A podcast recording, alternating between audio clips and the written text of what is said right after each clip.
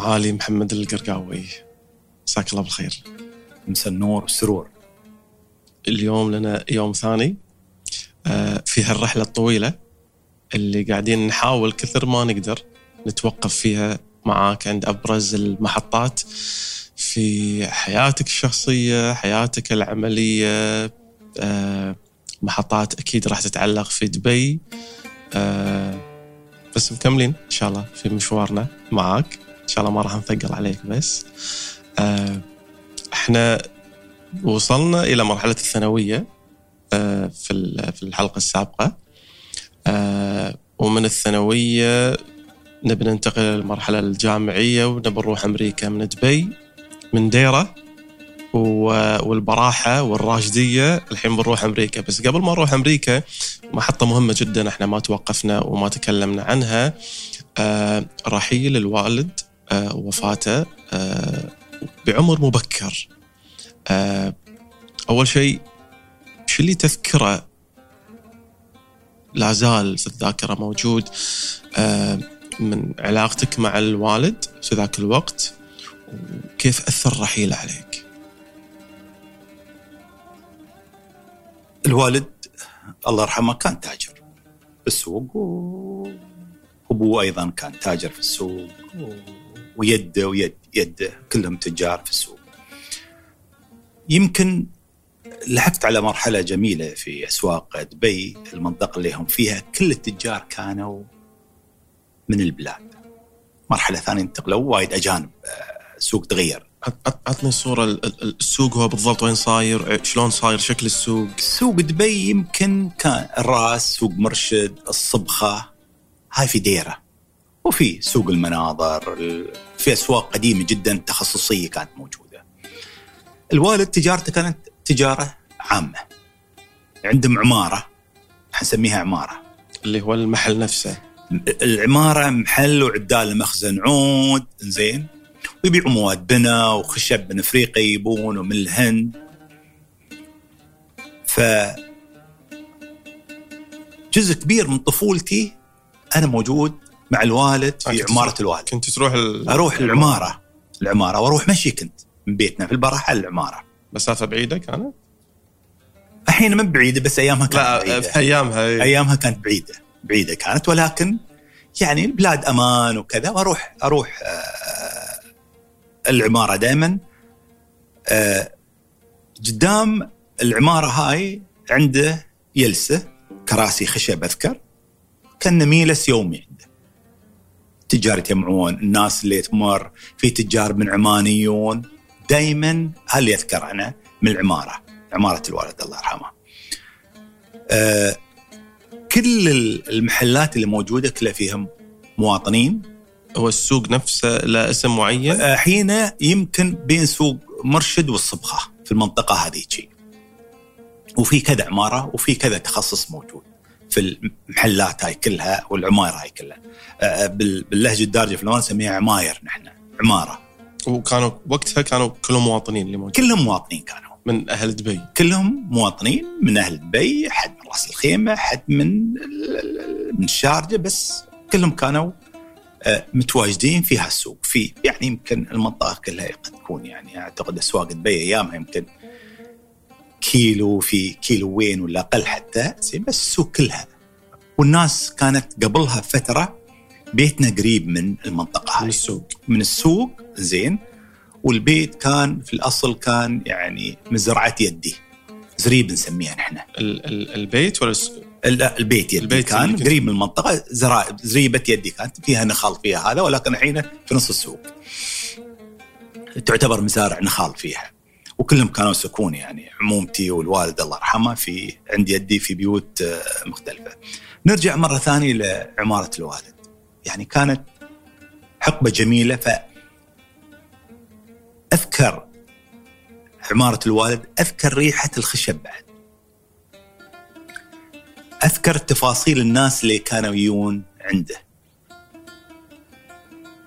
كأن المنظر اللي أنا أمس حافظ لين يوم كل سكيك ديرة. الحين الحين أنا والمشاهدين أبي تعطينا كذي صورة عيشنا السكة هاي شلون لا في النهاية في النهاية في في في ديرة في أسواق تخصصية موجودة. وفي أسواق عامة موجودة.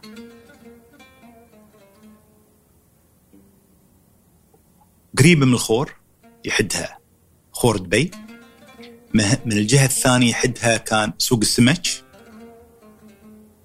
الراس آه، منطقة الراس أيضا من المناطق التجارية والسكنية كانت وفيها أقدم مدرسة في دبي مدرسة الأحمدية. جنوبها يمكن كان مركز نايف اللي كان قلعة في الأصل قلعة نايف. كانت يمكن هاي منطقة سكنية تعتبر شوية برا الديرة. أنا أتكلم يعني تقريبا يمكن ثلاثة كيلو في كيلوين بدون تحسبها اليوم. قلعة نايف هذا اللي هي شنو كانت؟ مركز نايف. في الأصل هي كانت قلعة تحمي ديرة. قديمة جدا. عقبها مصلى العيد. مصلى العيد لازم يكون خارج المدينة تقريبا. هو مفتوح. هو, مصلى واحد كان لأهل الديره لأهل الديره هذا مصلى الرئيسي. اي وكان برا برا الديرة. برا الديره كان تحول الان إلى إلى حديقة أيضا. وعقبها في بيوت متناثرة اللي أذكره من الحقبة هذيك وعقب تدريجيا ديره كبرت لين ما وصلت إلى راشدي وحين الخوانيج والمناطق هاي. فكانت تقريبا يمكن كيلوين في ثلاثة كيلو كل منطقة يمكن تعدادها السكني في حدود عشرين ألف يمكن أتصور يعني إذا أرجع. أه لحقت على ال ال الأسواق كلها. أذكر أنا أمشي أخوي أحمد الله يعطيه الصحة والعافية. أخوي العود. تروحون الحين يعني العمارة. يعني أعتقد ما أذكر من ذكرياتي يعني الطفولة. نتمشى في السوق ماسك إيد أخوي أحمد. صبع أذكر يعني كنت وايد صغير ما أقدر أود إيده صبعة ما. لين الحين اتذكر هالمنظر. في سوق مرشد كان أعتقد مضللين في منطقة معينة من ذكرياتي الموجودة. فلعبت في السوق هذا. آه عشت في السوق هذا. اللي أنا كان مثل ما يقولون يمكن هذا ملعبي. يعني قبل الايباد وقبل الكتب وقبل طفل صغير فحافظ كل سكيك ديره. الجيد البلدية ما أزالت المناطق. مع التطور العمراني في مدن كثيرة تم إزالتها بالكامل وإعادة بنائها تقصد إلى الآن ما, ما إلى الآن ديرة ما زالت مثل هي كسكيك. المباني اختلفت. هاي الحين اذا نروح السكيك هذه موجودة؟ موجود السكيك نفسها نفس السكيك لأن كانت منطقة قديمة. منطقة أغلبها كانت فيها أوقاف فيها يمكن لأسباب معينة لم يعني ما زالوها. وفيها السوق ما تقدر تزيل السوق في النهاية. اقتصاد دبي كان ايامها لو انه نمى بصوره كبيرة. فحافظت يعني السكيك كلها تمت مثل ما هي. فكل سكة تنقلك إلى منطقة فحافظنها. لأن كانت ملعبي وملعب جيلي أنا اللي كنا نلعب هناك. يعني تنتقل من منطقة إلى منطقة تنتقل من من هالمنطقة إلى سوق السمك. سوق السمك ما كان سوق سمك بس. وقريب. سمك لحم خضار ويبيعون بعد دياي وكذا. يعني الواحد كطفل يصير يطالع المناطق هاي. أه ورا آه، مركز نايف أو قلعة نايف كان في سوق المواشي. أصلا وأنا طالع من البيت تحب بالضبط. وأنا طالع من, من متعه هذه ما بعدها متعة. بالضبط. من بري نهار أمر على المنطقة هاي. اللي اليوم ورا بالضبط كان ورا سوق نايف. عقب أذكر سوق الصخام الفحم. وتمشي تدريجيا لين ما توصل زين ال downtown يعني سوق مرشد الصبقة هالمنطقة كانت هي المركز التجاري للمدينة. فعاصرت هذيك الحقبة الوالد وأذكر يعني وأحلامي إياه. وأحلامي يعني احلم أقول له يوم بكبر بشتري سيارة كذا. فكنت اكلمه أصغر واحد أنا أصغر الأولاد. أنت المدلل المفروض. لما طالع. جينا نحن ما حسيت إنك مدلل يعني أكثر؟ لا جينا نحن كل جيلنا. من من مثلنا نحن على فكرة. يمكن الجيل الوحيد اللي ما تسمع حد يحضنك مثلا. الأم والأبو دائما يربونك كريال. ريال من طفولتك. محمد محمد ما شيء اسم دلع عنا. بالعائلة من صغرك انت محمد. إذا بيدلعونك يمكن يقول لك أبو جاسم. هذا ولا ولا سنة. طول حياتي وأنا عمري يمكن سنة محمد. ما في. في نظام جميل كان الامانه يعني. في النهاية تبني شخصية الإنسان والطفل وأنا أسوي نفس الشيء اليوم مع عيالي واحفادي نفس الشيء. لا بس تدلعهم أكيد. أدلعهم يمكن اليوم أكثر أحضنهم أتفداهم. ما كان يعني لا الأم الأب ولا الأم. ما عندهم بيئة المجتمع ذاك الوقت يعني. تربية المجتمع كانت قائمة على الجدية أكثر. يحبونك تعرف بالمحبة والغلا اللي موجود. ولكن كانوا دائما متحفظين في إظهار مشاعرهم. آه يمكن تركيبتهم البيئة نفسها ولكن كل مجتمع كان بنفس النمط هذا. يعني أبوك يقول لك تعال حبيبي ما شيء. أنت ريال من عمرك سنة تعامل كرجل. ف هاي ذكريات ذكرياتي يا الوالدة الله يرحمها إن كنا نطلع دائما رحلات مع راس الخيم راس الخيم كل مكان كل إجازة لاند روفر مفتوح كذا واحد من من من المنطقة اللي فيها طلعوا الآباء مع الأولاد الصغار أنتم أسبوع أسبوعين يخيمون وردون مرة ثانية هذه ذكريات جميلة. أه وفاته كانت مفاجأة لي أنا. أنت بأي عمر تقريبا؟ أنا حين يوم توفى عمري 12 سنة 12 سنة تقريبا. تونا منتقلين منطقة الراشدية. قبلها كنا طالعين يا الوالد واصدقائه والشباب الأولاد الصغار رحلة اذكر سنة راس الخيمة. أذكر خيمنا في منطقة قبل عين خت أذكر لين الحين المنطقة. رجعنا بعد أسبوع من من من المخيم هذا والرحلة. مرض الوالد. آه يمكن يومين. ودخل المستشفى حتى ما ما دريت انه دخل المستشفى كطفل صغير يعني.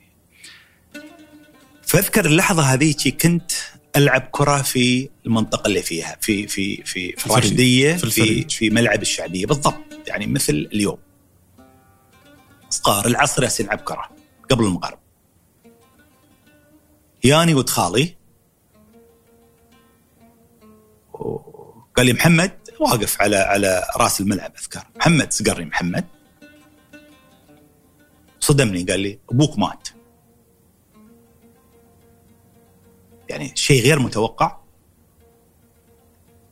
أنت عمرك 12 سنة علاقتك مع الوالد قريبة. ومرة واحدة يختفي من حياتك.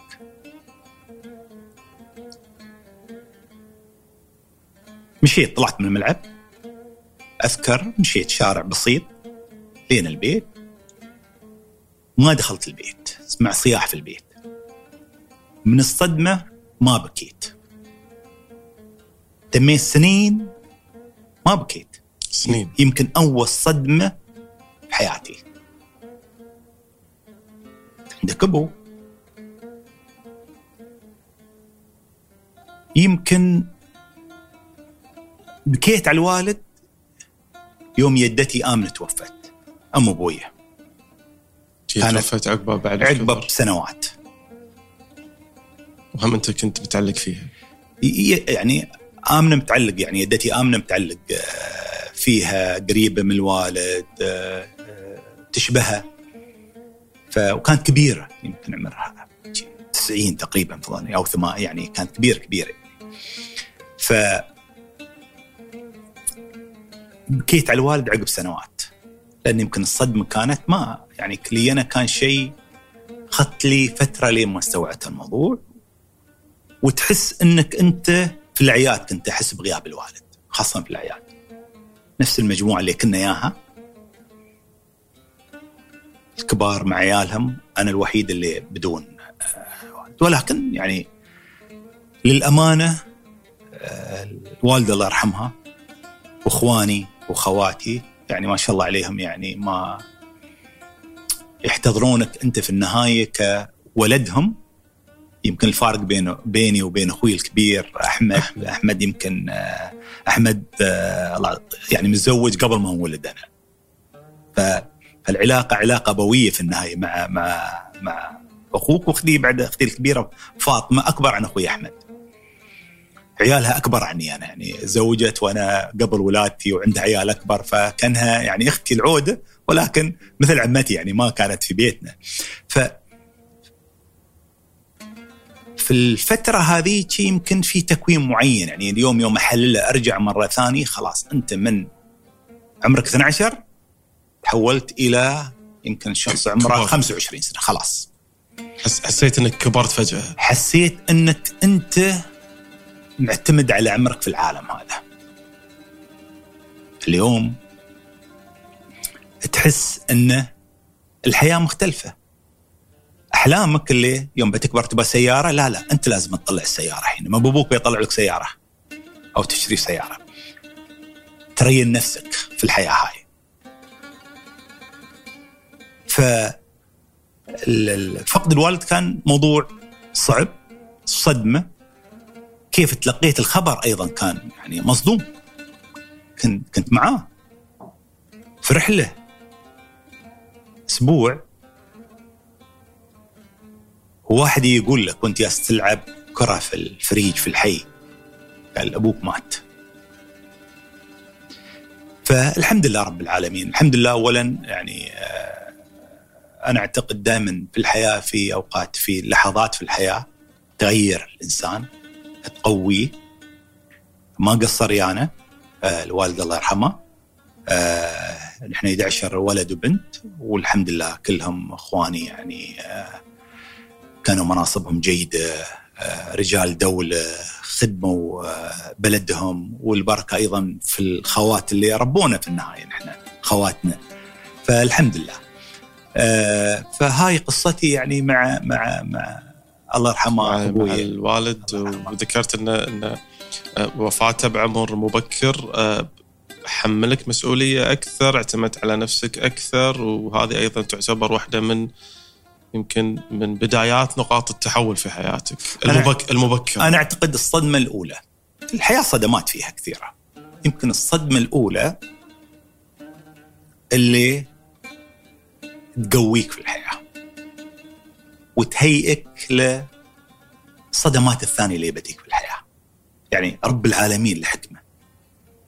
والحكمة جميلة دائما أنا أؤمن بها دائما. إن كل شيء لسبب. في أيام يجيك شيء سيء متعب مؤلم ولكن عقب فترة تكتشف لا الله يحبك. ما كان في في خير. يبغى يكشف لك شيء معين. يكشف لك أشخاص هذا يمكن شوية موضوع يعني آه، في البعض قد يشوف فيه شوية يمكن فلسفة أو شيء بس بما إنك ذكرت موضوع الحكمة والخيرة من من كل موضوع آه، بس أبي أعرف يعني معالي محمد القرقاوي شلون يشوف الأمور، البعض يقول لك أنا أؤمن في مسألة الحظ. الحين أنت قاعد تقول لي خيرة وحكمة وفي عنصر إلهي في طبيعي أساسي طبيعي. في في الموضوع. طبيعي طالع أول شيء تؤمن بالحظ ولا لا؟ لازم تخلق حظ تخلق حظك. يعني تعال يمكن في حظ واحد ثلاثة في المية. حظه هذا مولود أبوه ملياردير. حظ. ولكن تعلمنا نحن من الشيخ محمد أن لازم الإنسان يشتغل ويخلق هالحظ ما في. بس الحياة لها فلسفة أيضا كذلك. والحياة لها معنى. والحياة لها يعني دائما في ال في, ال في شنو فلسفة الحياة في منظور محمد القرقاوي؟ خلني أنا أقول لك طالع. في النهاية غير المعنى الديني ان إن ولدنا أو خلقنا في الأرض هاي لعباده الله سبحانه وتعالى دائما في سؤال كان بذهني شو معنى الحياة؟ أبغى أعرف معنى الحياة. أقرأ كثير. وأفكر في الموضوع. يعني واحد من الأشخاص اللي كنت آه، أقرأ لهم كثير باولو كويلو كاتب. البرازيلي باولو كويلو كاتب كتاب الخيميائي وكتب كثيرة يعني. هو الخ- الخيميائي يمكن أكثر كتاب فيه فلسفة شوية ويعطيك معنى الحياة.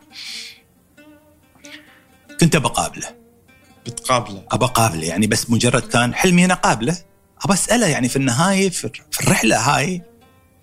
رحلة الإنسان في رحلة الإنسان في النهاية في في معنى معين.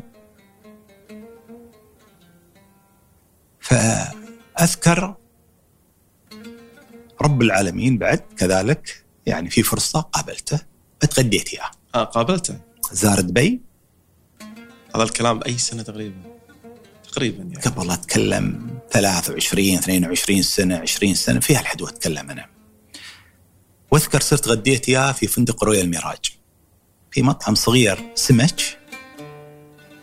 غدي أنا وهو وتكلم أنت طبعا شو قاري كتابه قبل؟ لا قاري كل شيء بس أنا هو فيلسوف. وحكيم. فابى اساله الحكيم هذا عطني معنى الحياة. ناقشنا يمكن ثلاث ساعات. ثلاث ساعات. ثلاث ساعات ياسين نتناقش قلت له وكلت. سمك بس طبعا. وكلت سمك بس وسلط طيب. في النهاية إذا الإنسان عرف معنى الحياة اكتشفت اليوم سر الحياة كلها يقول هو الحياة ما لها معنى. أوكي سمعت كلامه. ما اقتنعت؟ مقتنع من مقتنع. لا طلع في غموض في الحياة. في غموض في الحياة. ولكن كل إنسان لازم يخلق معنى لحياته. رب العالمين يمتحنك انت في هالدنيا. يعني لازم يكون في جانب إيماني قوي في في في مسيرتك كإنسان. تمر بمراحل معينة كل مرحلة كأنك أنت تطلع من صف لصف. يختبرك مع بشر يختبرك يختبر صبرك يخليك في أماكن معينة بتخدم الناس تساعد الناس ولا بتظلم الناس. شو الخير اللي سويته في حياتك هاي؟ هل ساعدت ناس؟ هل طلعت شباب في حياتك؟ ولا كل ما يطلع واحد من الشباب الجيدين اللي عندك تضرب على راسه وتفنشه. ف لي أنا الحياة لها معنى اليوم. بالنسبة لي أنا. أولا في حظ نسبة قلت لك 2 3% الحظ أو إرادة رب العالمين أعتقد أكثر عن الحظ في النهاية إني أنا مولود في دولة الإمارات. يمكن إذا مولود في البيرو ولا الأرجنتين الوضع غير. ولكن رب العالمين مولود. انولدت في حقبة زمنية معينة. ولدت 1963 في دبي. انت قاعد تسوي فلاش باك أنا طالع لا طالع انت لازم لازم تحلل حياتك ومعنى حياتك لازم تفهم يعني في النهاية في يعني لو. الواحد انولد قبل 200 سنة الحياة مختلفة صح ولا لا؟ أو 300 سنة في دبي الحياة كانت مختلفة بس الفترة هاي وإنه في دولة الإمارات وبالأخص مدينة دبي مركز اقتصادي ومع الشيخ محمد قائد تاريخي هذا له معنى كبير في النهاية. يعني رب العالمين خلاك في مكان معين في فترة معينة مع قائد تاريخي. فالواحد يقيم العملية هاي ويقيم نفسه أيضا كذلك. يعني طالع العمل صعب والعمل أوقات مؤلم. العمل عملنا نحن في في ال- في الحكومة ويمكن عملي أنا طبيعة عملي أنا. يعني تتعرض لدسائس أوقات لمؤامرات. ناس يعني تثق بهم يغدروا بك ناس ناس تطلعهم يعني يمكن ويحاول يدمرك. هذه صارت. طبيعة البشر. فطبيعه البشر هذه. يعني طبيعة طبيعة الإنسان. يا أخي أبناء نبي هابيل وقابيل واحد قتل الثاني اخوه أبوهم نبي على دنيا فما بالك واحد غريب. لو ساعدته اوقات انت طلعته ولا ابرزته ولكن في النهاية بشر بشر. ولكن تترك الأمور عندي إيمان أنا. في فترة من الفترات أقول لك قصه يمكن أول مرة أقولها. أبي أي قصة أول مرة؟ لا لا أول مرة أقولها. القصة هاي أقول لك يمكن من الفترات الصعبة كانت أيام الأزمة المالية العالمية. 2008 2008 أزمة كبيرة هجوم على دبي هجوم أنت نالك نصيب. أنا نادي نصيب الأخ سلطان بسليم الأخ محمد العبار ثلاثة كنا نحن موجود. ففي النهاية كان هجوم صراحة علينا. أزمة مالية عالمية في النهاية. ف رب الع... واحدة من الاختبارات اللي, اللي قلت لك عنها. رب العالمين اوقات يقول لك تعال.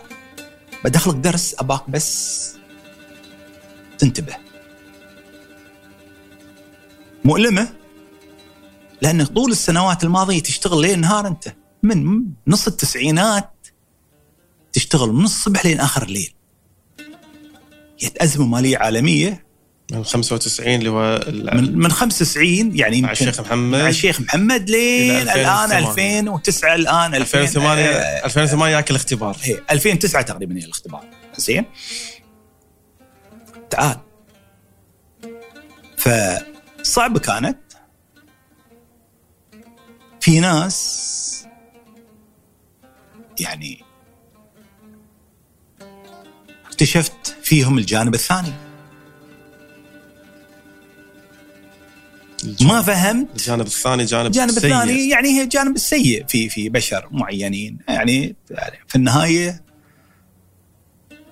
ما بعمليه سهلة كانت بالنسبة لنا مجموعة لأن الواحد جالس يشتغل بإخلاص ويتعب ويشتغل. يعني بس عشان أوضح الموضوع أكثر وصلح لي أبو سعيد هالجزئية هذه لأن في 2008 إحنا يمكن كنا راح نوصل لها بس يعني بما أن شيء بالشيء يذكر دامنا إحنا قاعد نتكلم على موضوع الحياة وتحدياتها وفلسفتها ورؤيتك لها بس أنت لأن في 2008 تحديدا خلال الأزمة المالية آه عانت الشركات عانت الشركات لكن عانت. في بعض الشخصيات القلة يمكن أربع خمس شخصيات أحدهم كان محمد القرقاوي تعرضتوا إلى انتقاد شديد من صحيح. المواطنين في الإمارات صحيح. وحملوكم المسؤولية صحيح. إن أنتم اللي سويتوه من ال 95 2008 بينت أه أه أن اللي سويناه كله غلط. اللي سويته كله غلط. كله غلط. فبالتالي انسفوا إيه. كل عملكم بالضبط. لا وحملوكم المسؤولية. المسؤولية.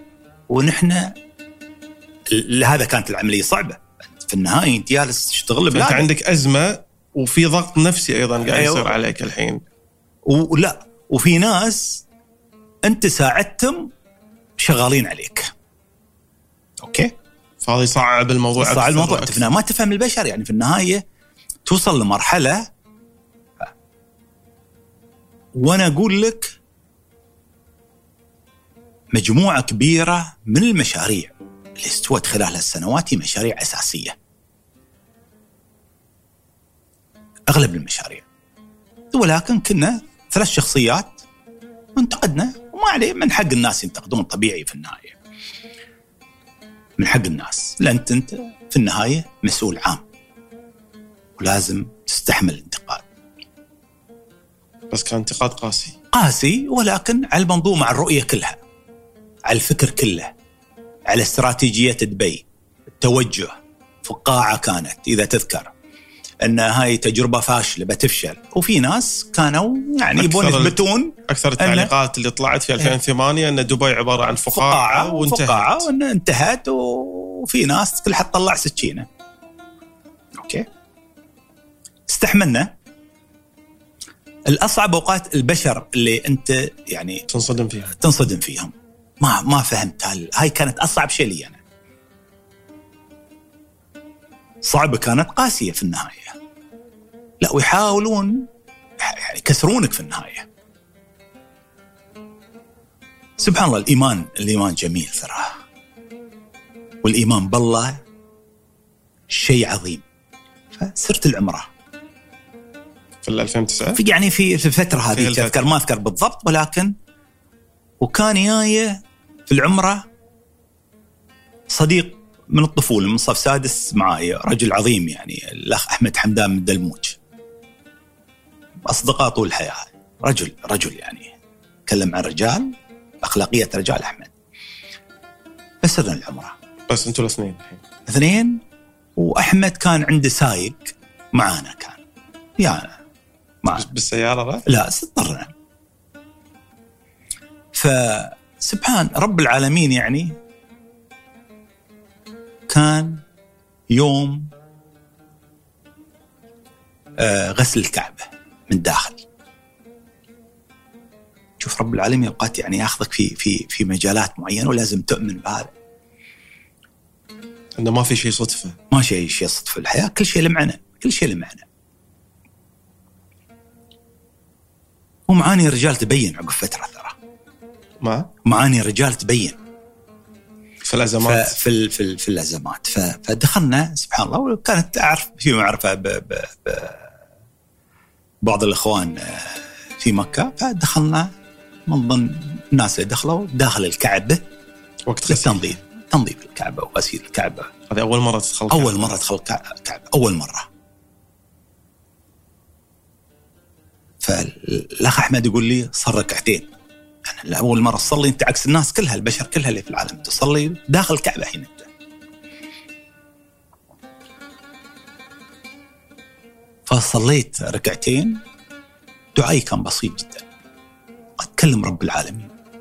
تناجي تقول ربي يعني يعني أنا ساعدت هالبشر اشتغلت بجهد. حاولت أن أعطي بلادي أخدم شيوخي. ما فاهم اللي صاير. ما فاهم البشر. الأمور الثانية قدرت اعطيها فوكلت أمري لك. والله العظيم. وكلت أمري لك. اللي يشوفه زين سوى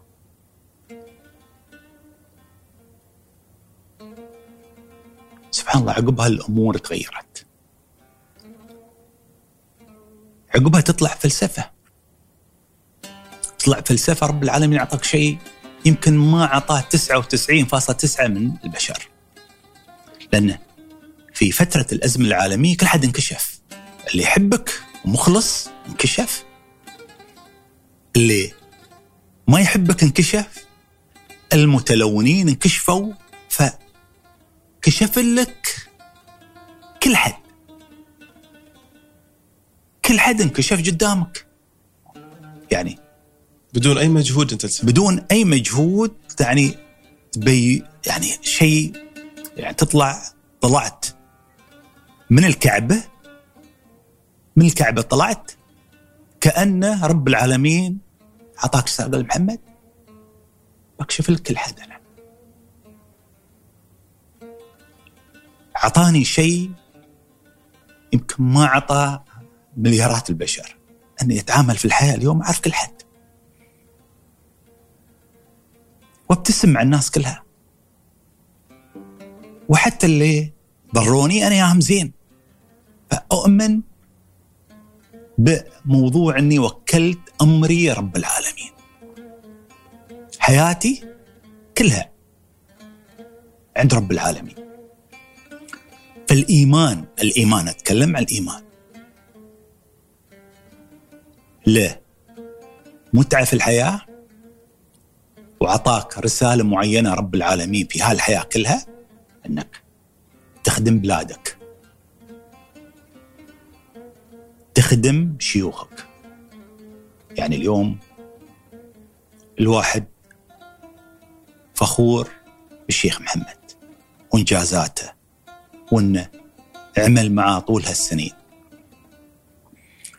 فخور بالعمل مع الشيخ حمدان الشيخ مكتوم الشيخ أحمد.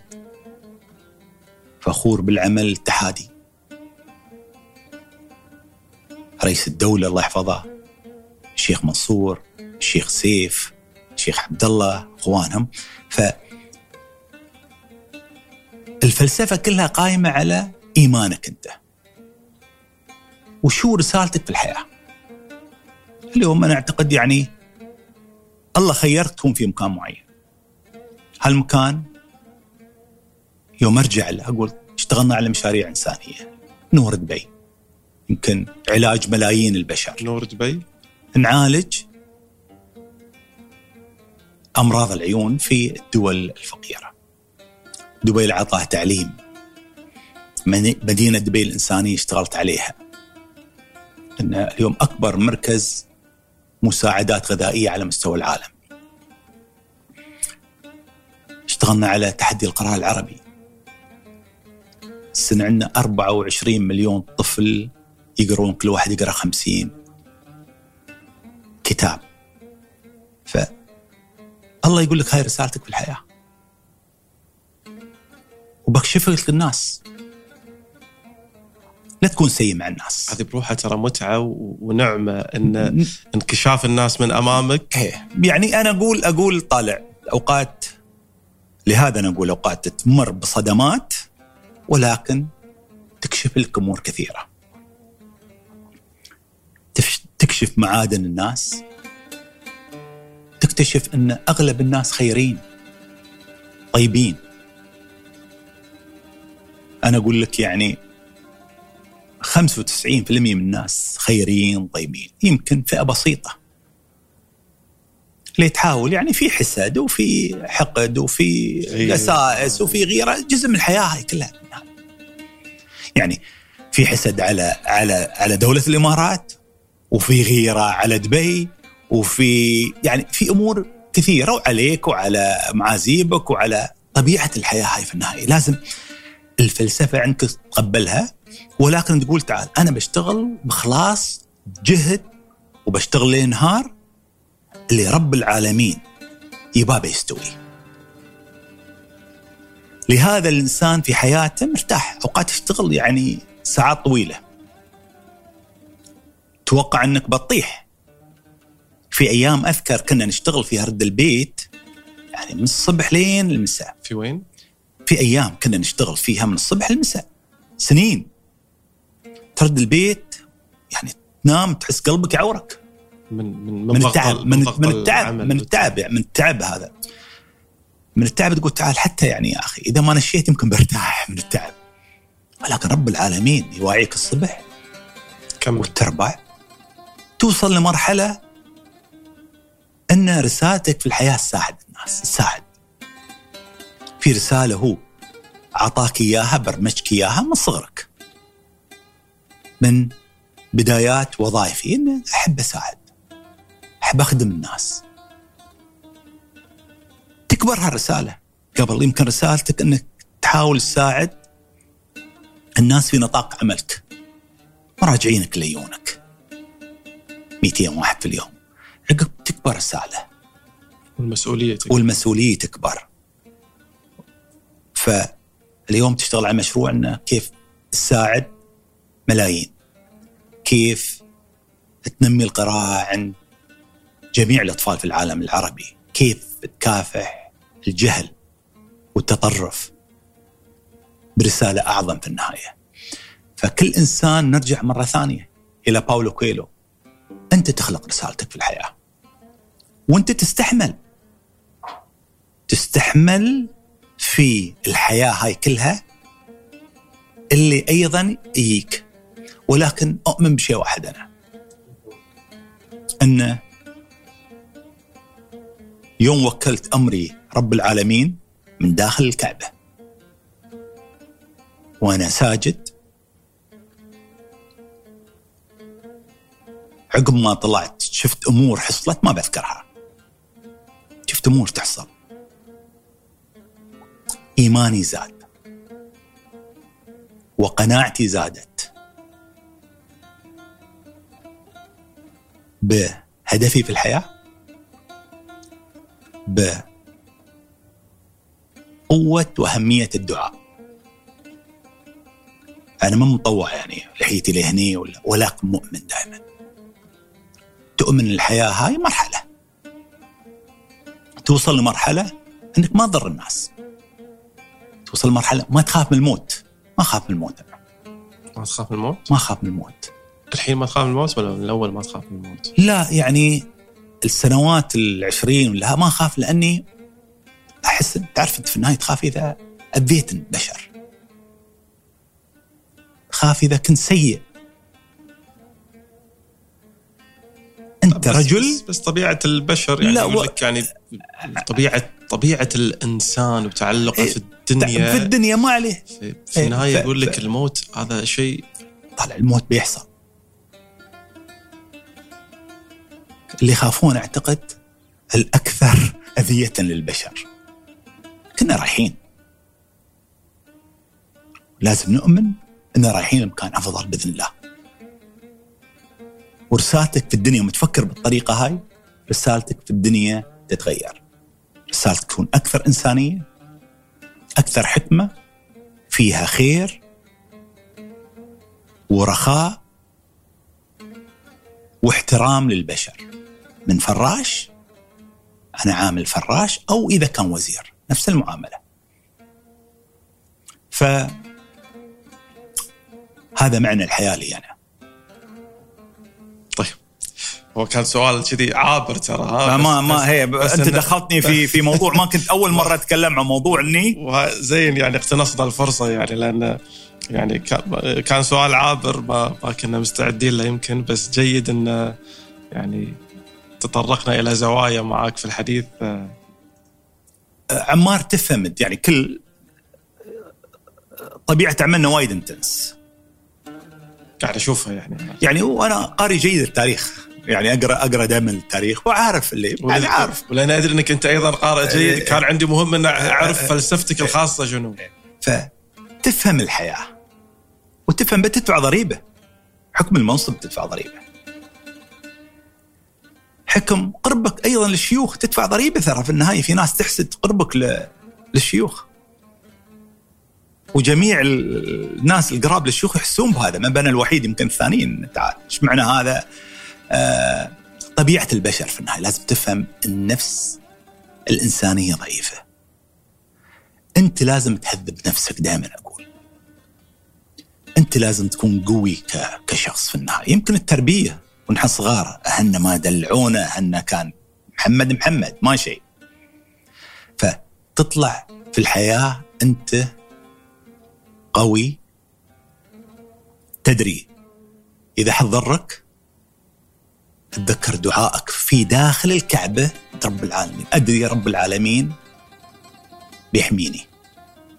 وادري اللي يضرني شو بيي شفت ناس مع الأسف مع الأسف الأمانة زين؟ يعني شو استوابهم؟ فأنا أعتقد كان أعظم دعاء لي أنا من أعظم مكان في داخل الكعبة. سنة الحياة هاي في النهاية فلهذا كل إنسان لازم تكون عنده فلسفة في الحياة. يعني أنا أعتقد هي هي الحياة مراحل والحياة نظرة عامة في النهاية والحياة أوقات غامضة جدا. يعني في أمور نفهمها في أمور ما نفهمها ولكن رب العالمين أوقات يعطيك هالعصا السحرية تفهم. تفهم البشر أهم شيء ترى البشر. فأنا أعطاني كشف لي الناس كلهم. كل الناس يا عمار. يعني لهذا تعامل مع الجميع أنا يعني في النهاية. كل الناس أتعامل ياهم بخير. وما كان في حياتي الشر وايدين يقولوا لك تعال محمد يا أخي أنت لازم تكون قاسي على الناس أو واحد يعني عنده شيء أو شاك ما أقدر ما أقدر يعني إذا يمكن شاك 100 في يعني واحد في اني بظلمه ما ما اتخذ قرار ضده. أه وأتعامل مع البشر بحسن نية. ما بكلهم يعني طالع أنت في النهاية إذا عشرة بطلع عشرة شباب. ودائما أحاول أطلع قد ما أقدر الشباب. هاي مهمة اعطني إياها الشيخ محمد دائما. لأن الدول تقوم على المبدعين والشباب. من العشرة من تجربتي أنا سبعة بيكونوا ممتازين زين سبعة من عشرة يعني هذا رقم عالي. يعني أنا بعالي بالي بتقول لي ثلاثة من أصلا. لا أنا أعتقد سبعة دائما اثنين رماديين. يعني ما. واحد دائما بيطلع سيء. واحد يقول لي يا أخي فسر لي كيف؟ كيف ما عرفت هذا؟ طالع اكتشفت عقب تجربة أن هذا الواحد من عشرة يتغير. لي كيف؟ قلت له ال DNA مالي يتغير. قلت له نفس ال DNA قلت لا. هذا مسؤول ويجلس على الكرسي. ال DNA مال الكرسي وال DNA ماله يطلعون شيء يطلع شيء جديد. mix يطلع. شخصية جديدة تطلع. شخصية ما شايفنها لأن شخصية تتغير لك 100% ما قاعد على الكرسي. فالكرسي أيضا يبين لك هذا. يعني قبل الكرسي تلقاه متواضع طيب خلوق مجاملتي من يجلس على الكرسي يتحول إلى شخصية ثانية. بس ما الأمانة يتحول ممكن هو ينكشف. هو أنا أقول أسميه اندماج. دي إن الكرسي في دي إن اي الشخصيه هاي تحول إلى شخصية جديدة.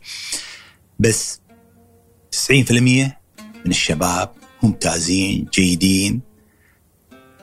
كان واحد يقول لي يا أخي لا تساعد يا أخي. يعني في في مسؤولين كثيرين في عالم عالمنا العربي وعندنا أوقات يعني مدراء ما يطلع حد. وإذا حد طلع ترى من الشباب ضرب على رأسه. أو طلعه فنشه خايف على مكانه. مرتاح المسؤول. بصراحة مرتاح. ما في له منافس ولا حد بيغدر به ولا حد بيعقه ولا حد بيحفر له منظف. ما في عنده رقم اثنين في المؤسسة. مرتاح مخلي ريل عريل ولكن في النهاية استخدم بلادك أنت. شغلتك الأساسية أن تطلع شباب فحينه تخدم نفسك ولا تخدم بلادك؟ في ضريبة تدفعها بتدفعها. والحافظ الله بإذن الله. بإذن آه طيب هذا قوس أنا على أساس إنه صغير كنت أبي أفتحه بس هو صار صار موضوع فالحين نرد نسكره ونلمه نرجع ونرجع مرة ثانية إلى مرحلة الدراسة. آه إحنا آه تخرجنا من الثانوية وأنت كنت من المتفوقين اللي تخرجوا من الثانوية. يعني كنت طالب شاطر يعني مع العلم ما كنت أذاكر. لأن كنت ألعب في النادي وألعب في المنتخب مشغول زين ولكن كنت طالب شاطر كنت يعني في في طالع ميزة جيدة. يمكن إذا ركز على شيء أتقنه. يعني إذا خليني أقول مثلا أذكر أيامها. يعني في أمور ما ذاكرها كنت. تاريخ الأمور هاي ما ذاكرها. على الحفظ يعني؟ ولا؟ يعني في كتب معين لأن آه عندي خوات أكبر عني أنا أختي عاشه أكبر عني آه بصف خواتي الثانيات أكبر عني بثلاث أربع صفوف. كنت أحب أقرأ. فجزء من قراءاتي كانت أقرأ كتبهم. فمثلا إذا أنا صف خامس رحت صف سادس اوريدي قاري الكتاب, الكتاب. الكتاب كتاب. يعني خاصة كتب التاريخ وهذا كنت قارنها وحافظنها ما أحتاج. ف شيء ساعدني إني ما ذاكر لأني كنت أقرأ كتابهم ما اقراه كمادة دراسية اقراه كتاريخ كقصة. كتاب العربي كتاب التاريخ الجغرافيا دائما كنت الأمور هاي اللي ممكن تقراها. فيوم أروح مرحلتي أنا متفرغ للنادي متفرغ للمنتخب العب ولكن قبل الامتحانات ثلاث أربع خمس أيام أقرأ الكتاب. أذكر كتاب الفلسفة عندنا في الثانوية كانوا يعطونا فلسفة. ما ما كنت قاري آه، كتاب الفلسفة. قبلها ب 24 ساعة. قريت الكتاب كله. كتاب الفلسفة كقصة أعتبرها أنا. وكنت جيد. تعلم مدرستنا كنت الثاني على المدرسة فعقب الثانوية أوكي. انت أدبي عدل؟ آه، أدبي في الفلسفه فادبي إيه نعم. في الأقصى مدرسة الأقصى في منطقة الراشدية في دبي. ليش مو علمي؟ أحب التاريخ أحب ال ال الأدب أحب هذا. يمكن اهتماماتي كانت أكثر تجاه هذا أكثر عن الفيزياء والكيمياء. لما اخترت التخصص انه أدبي وقتها شنو كان طموحك إن أنا أوكي بروح ادبي بس لأن أبي أصير كذي. لا ما كنت أفكر الأمان. كنت أكتب شعر. يعني أكتب شعر من من الابتدائية كنت. كان عندي دفتر ضاع بس جميل. آه مضحك شوي لانك كنت عمرك تقريبا 11 سنة 12 سنة تكتب بعض ال بعض ال آه بعض الكتابات. يعني آه وجميلة بس, كانت. بس شعر. شعر بس بريء يعني وصلت المرحله في الثانوية كنت مع مع يعني آه، بعض البرامج الطلابية ألقي شعر. في بعض البرامج الطلابية يسوونها تلفزيون كانوا وفي مرحلة قبلها كنت في في التلفزيون القديم تلفزيون الكويت من دبي. لا هذه ما قلناها. إيه في يعني يمكن قدمنا اوبريت صف خامس ابتدائي كنت. طيب. فأذكر ودونا في برنامج الأطفال دنيا الاسره شيء أعتقد اسمه شيء مثل هذا. فقدمنا اوبريت اذكر كنت دوري كان دور المعلم وحد من الشباب كان دور الدكتور وحد المهندس. فكانت لي مشاركات طلابية في بعض بعض الأمور ولكن كنا في الإذاعة المدرسية أيامها وأيضا في في بعض الكتابات مثل ما بالشعر يعني ما بشاعر أنا على فكرة ولكن كانت في محاولات. متذوق المحولات يعني محاولات في مرحلة المراهقة آه هذا. خلصت الثانوية قدمت على بس ما قلت لي شنو كان طموحك وقتها؟ في شيء معين تبي لا ما فكرت يعني طالع. كنت أفكر ادخل الثانوية. كنت أدخل بصراحة الجيش كنت أفكر. وأنا أعتقد من الأمور اللي كنت المفروض أسويها أدخل الجيش لأن الانضباط الانضباط يعيبني يعني. ليش الجيش تحديدا؟ يعني مجموعة كبيرة من من اللي جاي دخلوا آه آه، الجيش معاك. اللي معاي زين. واعتقد يعني يمكن شخصيتي أقرب للعسكرية عن يعني في الفترة هذيك أتصور أخوي آه إسماعيل كان ضابط آه في الشرطة كنت أنظر له يعني كل فريج كنا ننظر له يعني هيبة. هيبة وعقب يعني تقاعد هلوه ف يعني دائما هو كان يعني نموذج في في العمل وأخوي الثاني بعد كان في الداخلية ف قدمت على الجيش؟ لا ما قدمت أصلا لا ما قدمت ما قدمت ما قدمت عقب ما خلصت كانت عندي يعني بحكم ال ال ال ال ال العلامات عندي أعطوني بعثة للدراسه في أمريكا وقدمت على جامعة الإمارات كلية العلوم السياسية والإدارية. كنت ما بسير أمريكا لأن في فترة الشباب أو في الثانوية وقبل الثانوية محمد القرقاوي القومي. يعني كنا كنت ما داني الغرب. وتعرف أنت مشحون من الجرايد ومن ال... يعني مش يشحنونك كطفل أنت خلاص على موضوع القومية وال... معقل. الراسماليه را- وأمريكا واللي هي والاستعمار وضدنا والأمور هاي كلها. فكان عندي كره للغرب. تام. كره تام للغرب. إني مستحيل أسير هالدول أسير لهم. ف فهي, فهي, طلعت لك البعثة بس لأنها أمريكا قلت لا أنا بروح جامعة لا الإمارات. يعني أنا رافض الذهاب إلى الغرب. المبدأ. ال- هي أنا ضد, الغرب الحين أنا ضد الغرب. يعني كنت يعني تعرف أنت في هالسن وقراءاتك والوضع العام في الفترة هذيك وضع المنطقة يعني والبلد نتكلم كلها. تقريبا أي سنة؟ الحين 82 الحين 80 82 قدمت على الجامعة جامعة الإمارات كلية العلوم السياسية والإدارية. يعني قبول.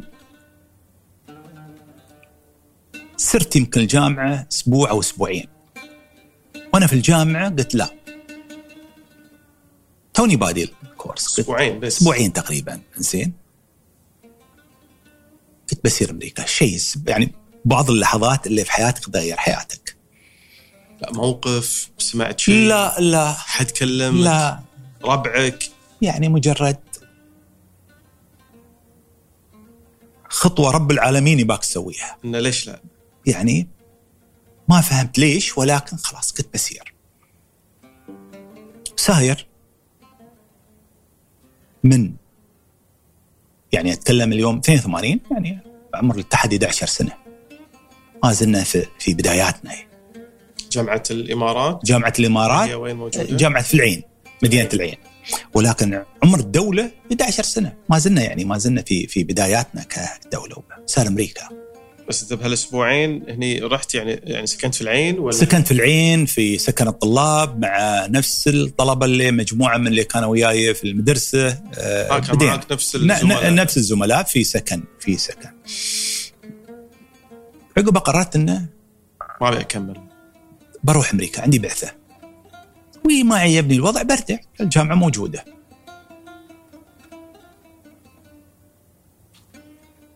ركبت الطيارة وأعتقد يعني واحدة من رحلات كانت الخطوط الجوية الكويتية. ما عندنا طيارات توديك أمريكا.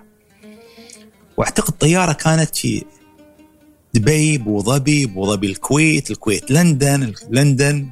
نيويورك. نيويورك زين ف حد صار معك ولا؟ لا أذكر كنت حال. بروحي. بروحي. رحلة طويلة. إي يعني. على طولي جالس إيكونومي طول رحلة. أذكر نزلت نيويورك راسي عورني من من من. ولكن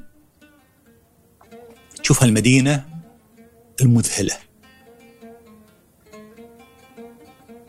قارنها بمدينتك. الزحمة. المحلات النظافة عالم مختلف تماما. انبهار ثاني. كان الانبهار الأول وأنا طفل رحلتي إلى بمبي. ديزني لاند اللي. ديزني لاند سميته أيامها.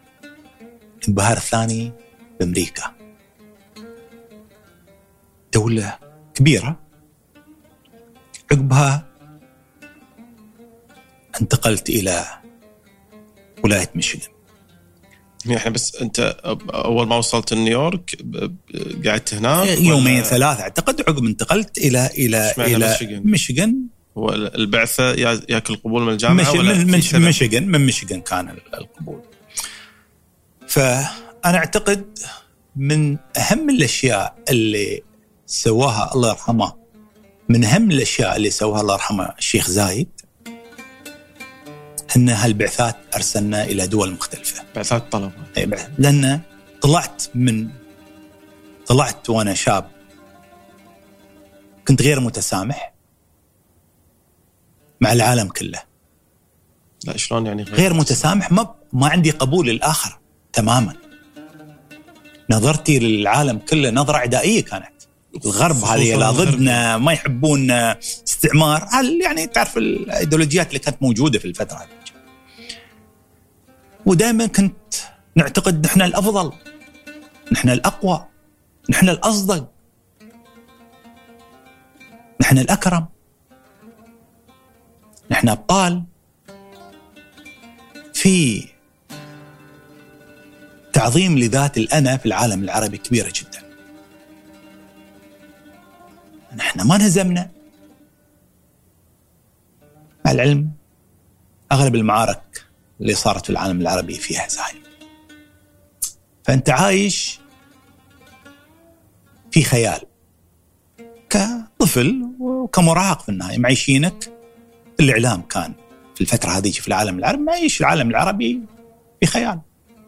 بعد صوت العرب ولا غيرها ولا غيرها ولا جرايد تعايش في في عالم خيالي إنك أنت الأفضل في العالم. وأنت الأقوى في العالم. وأنت أطيب إنسان في العالم. والعالم كله هذا شر مطلق. شر. فأنا أعتقد من الأمور الحكيم اللي سوتها الحكومة في دولة الإمارات. موضوع ارسلت. بعثات في دول مختلفة. آه، تجربة أمريكا هي تجربة غير إنها تعليمية ولكن إنسانية. اكتشفت لا جماعة طيبين هذيلا الجماعة اللي هم الشعب. الشعب. إحنا الوكيل الحكومة الأمريكية لها سياسة لها توجهات لها في الفترة هذيك ما. ولكن تتكلم أنت على الناس. الناس العاديين طيبين يساعدون الناس آه، يا أخي. يحبوننا صادقين كرامي أنا فغيرت وجودي في أمريكا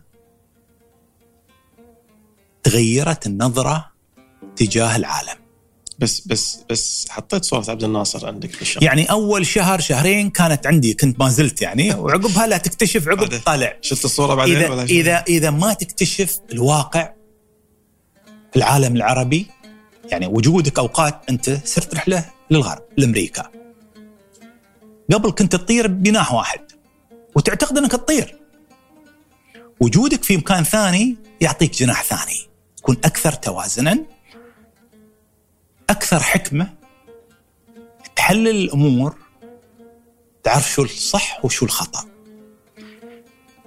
تعرف أن في أنظمة في العالم العربي دمرت العالم العربي تكتشف عقبها. طالع صدام. العراق دولة غنية جدا. بشعبها في الأصل بمصادر البترول اللي فيها والغاز والمصادر الزراعية والماء هذا. هي نظام دمر هذا الشعب وهذا البلد الجميل. ليبيا 2000 كيلو شواطئ بيضة على أوروبا. شعب ليبيين تجار الأصل. هي نظام في ليبيا دمر ليبيا. فأنت وجودك في أمريكا يعطيك النظرة الثانية أيضا كذلك.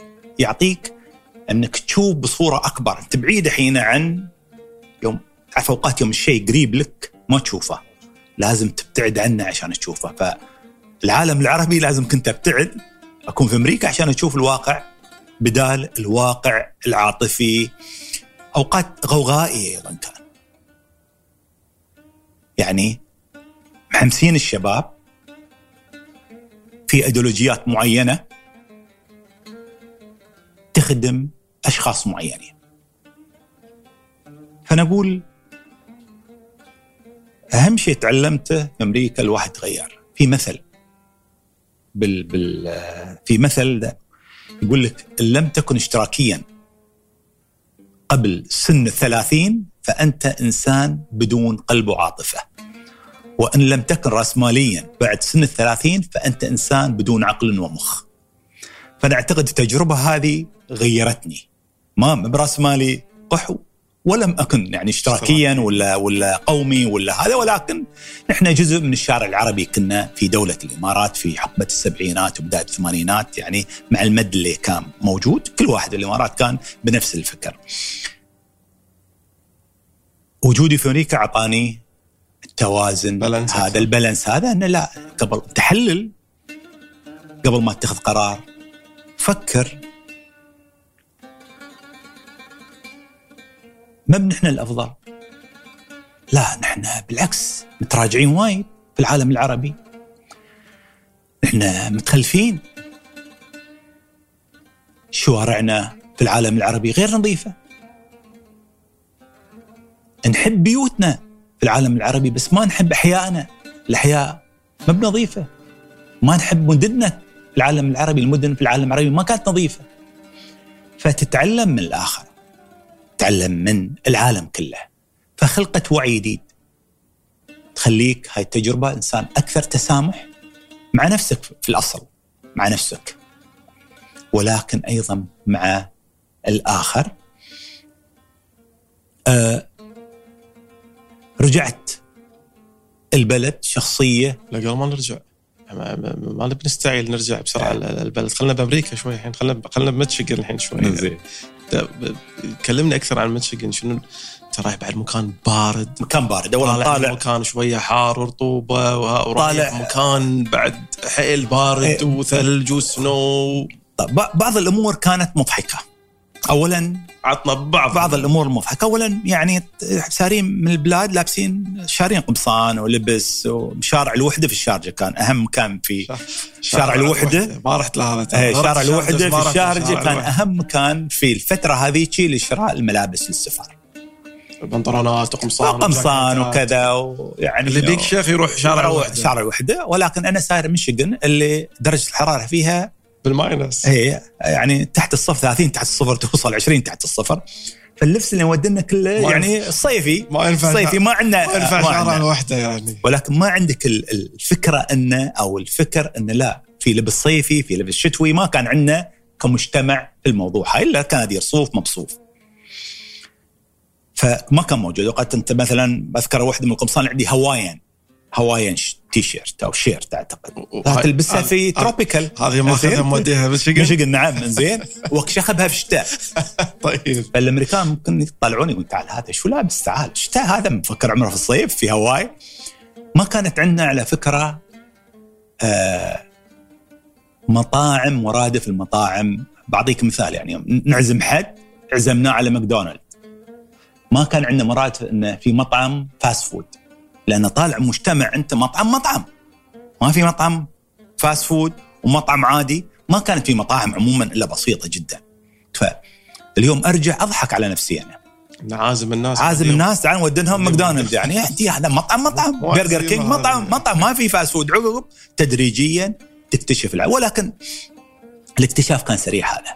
في بعض الأمور تفشل مثل هاي زين نعزم الناس على ماكدونالدز تحسبها تحسبها مطعم يعني راقي زين ولكن تكتشف الأمور بسرعة كانوا كان عدد الطلبة الاماراتيين كثار لا كانوا؟ لا كانوا أغلبهم من دول الخليج وجانب من من أمريكا الجنوبية من من دول يعني ثانية أذكر يعني صرت أمريكا تعلمت نعم إنجليزي وتعلمت إسباني بعد في نفس الوقت.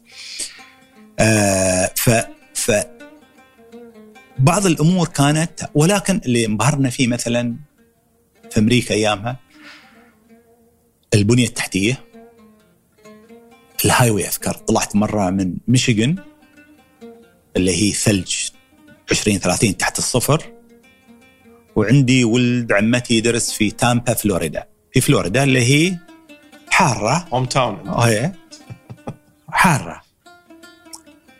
تستغرب انه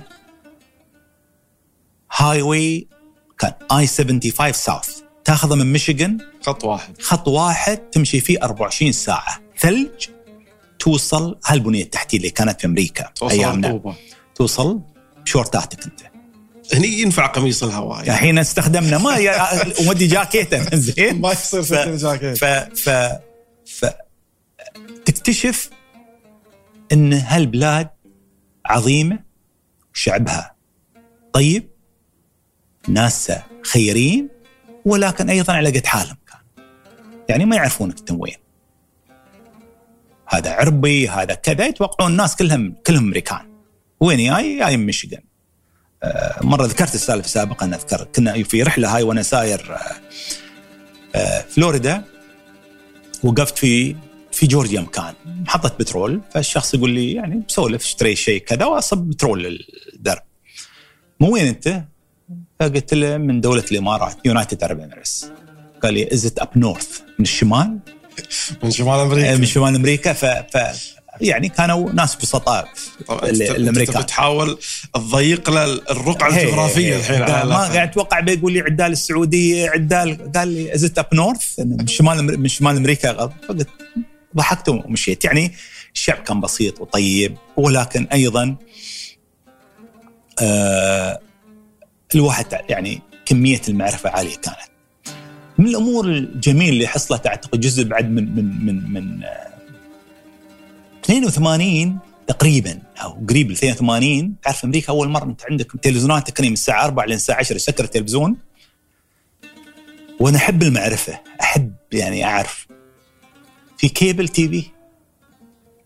فادمنا على ال cable TV. من حظي الجميل أن مع بداياتي يمكن في البدايات بدأت قناة سي إن إن. لأول مرة قناة إخبارية 24 ساعة فأدمنت. التلفزيون ما يسكر. وأحب السياسة. والتلفزيون ما يسكر. وما يسكر. فأحبه. طلعت في نفس الفترة إذا تذكر يعني دا- أكيد دارس أمريكا السي إن إن والإم تي في. في نفس الحقبة تقريبا. ف فالسي إن إن كنت مدمن عليها 24 ساعة أخبار العالم في النهاية. فأعطت كمية من المعرفة والمعلومات السياسية والاقتصادية والتحليلية في أمور كثيرة وجزء من كون لك وعيك أيضا في الفترة هذه من وجهة نظر غربية بطبيعة الحال ولكن أنت متشرب من من وجهات النظر اللي موجودة في العالم العربي تحتاج شوية. هالتوازن اللي اللي موجود وعندنا ربع كانوا من الامانه من من من آه أغلبهم كانوا من من قطر أخوان يعني في ز- في ميشيغان في ميشيغان وما زلنا على تواصل وما زال نفس. ال group على إي على الواتساب؟ على الواتساب ما زلنا ونتلاقى نحاول كل فترة والثانية يعني ومن السعودية ف- فكانت يعني وهناك ميشيغان معروفة أيضا من من من من الولايات الأمريكية اللي آه، الجالية العربية فيها. في في ديترويت في يمكن تبعد. عنا ساعة تقريبا. بس زين يعني إحنا كنا في آن آربر كنتوا تروحون نروح نروح نتولى أوقات على ال على أكل. ال على الأكل. زين. هو أكثر شيء يعني الأكل نروح ناكل فلافل ولا حمص في في ديربون. إيه في ديربون كانت أو كنافة. عندهم أفضل كنافة في العالم موجودة كانت في ديربون. على- على فكرة يمكن الجبن الأمريكي كان أفضل. زين؟ في العالم العربي أوقات يعني الأجبان نوعيتها مختلفة. ف التجربة هاي كونت شخصيتي وازنت الشخصية في النهاية. من شخصية قد تكون لها ايديولوجيه معينة أقرب أوقات للتطرف. زين؟ إلى إنسان يمكن أكثر وعيا للعالم وأكثر تقبلا للآخر وأكثر انفتاحا على المعرفة بصورة عامة. تجربة أمريكا ولكن ترد أمريكا عقب سنوات ترد بلادك أنت في العقد خلصت من أمريكا وشفت المدن لوس أنجلس سياتل نيويورك اتلانتا المدن الضخمة العودة ترد بلادك. وتحاول تكون مثلهم في التنمية. فشفت الأفضل في العالم. فالمجموعه اللي اشتغلت في الدولة يمكن في حقبة الثمانينات وايدين كانوا من خريج خريجين أمريكا ولا بريطانيا وفي مجموعة اللي قبلنا خريجين كانوا مصر أيضا كذلك أو بيروت أو العراق. ف المجموعة اللي اشتغلت اشتغلت والبنش مارك عندها السقف عندها أمريكا ترى. البنية التحتية المدن آه، آه، الشيخ أحمد بن سعيد كان في كولورادو أكيد مطاراتهم طيرانهم يعني في النهاية اللاوعي دائما موجود إنه كانوا افضل عنا. وعقب أيضا رب العالمين ياخذك في مجالات معينة، اعطاك المعرفة هاي، اعطاك الاطلاع الكامل على العالم، على أفضل دولة في العالم. توازنت كشخصية أكثر انفتاحا، أكثر تقبلك للآخر، أكثر تقبلك أيضا أكثر تسامحا تسامحا مع ذاتك ولكن مع العالم. فترجع تشتغل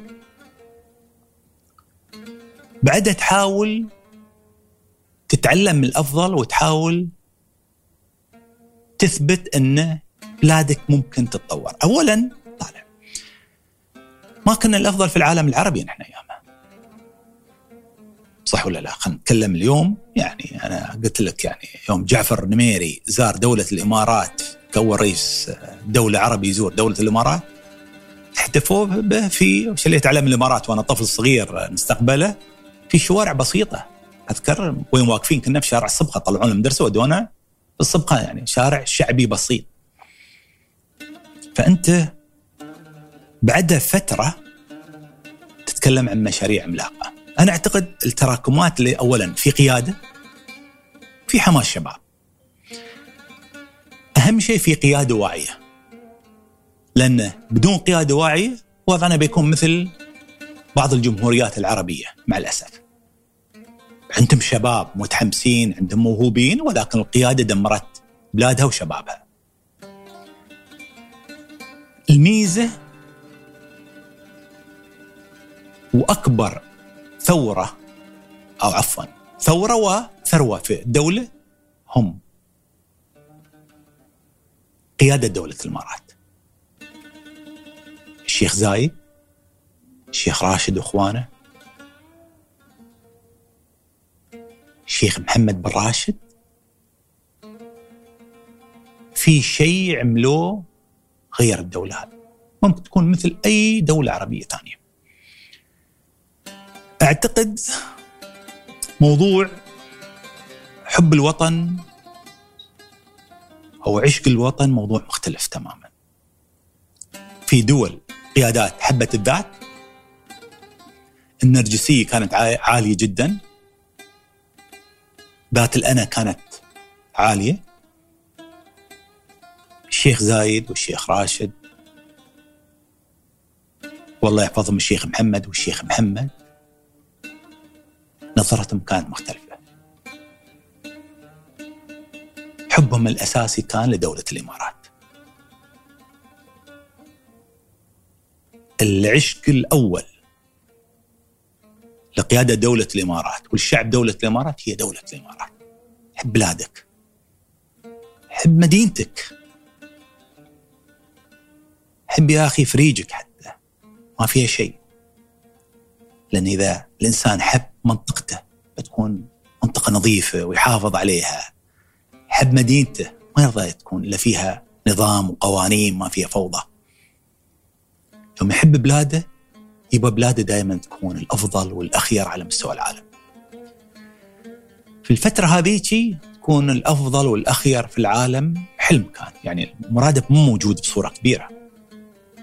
بس عند القيادة الهاجس موجود ولكن المرحلة الأولى في تأسيس دوله كان تأسيس إنسان الدولة. الشيخ زايد ركز على بناء الإنسان يعني كلمه قد تكون الناس تنظرها اليوم كلمة عامة ولكن الأساس. أنا كشخصية واحد من آلاف الشباب. وتجربتي هي تجربة أي شاب إماراتي. كلهم عاشوا اللي بجيلي نفس التجربة شبيه لتجربتي. سووا نفس الأشياء. ونفس الأيديولوجيات كانت موجودة. ولكن الله يرحمه الشيخ زايد أعاد تشكيل الإنسان هذا. يكون إنسان خير طيب ولكن أيضا إنسان محبته لبلاده مختلفة. محبته للعالم ككل مختلفة.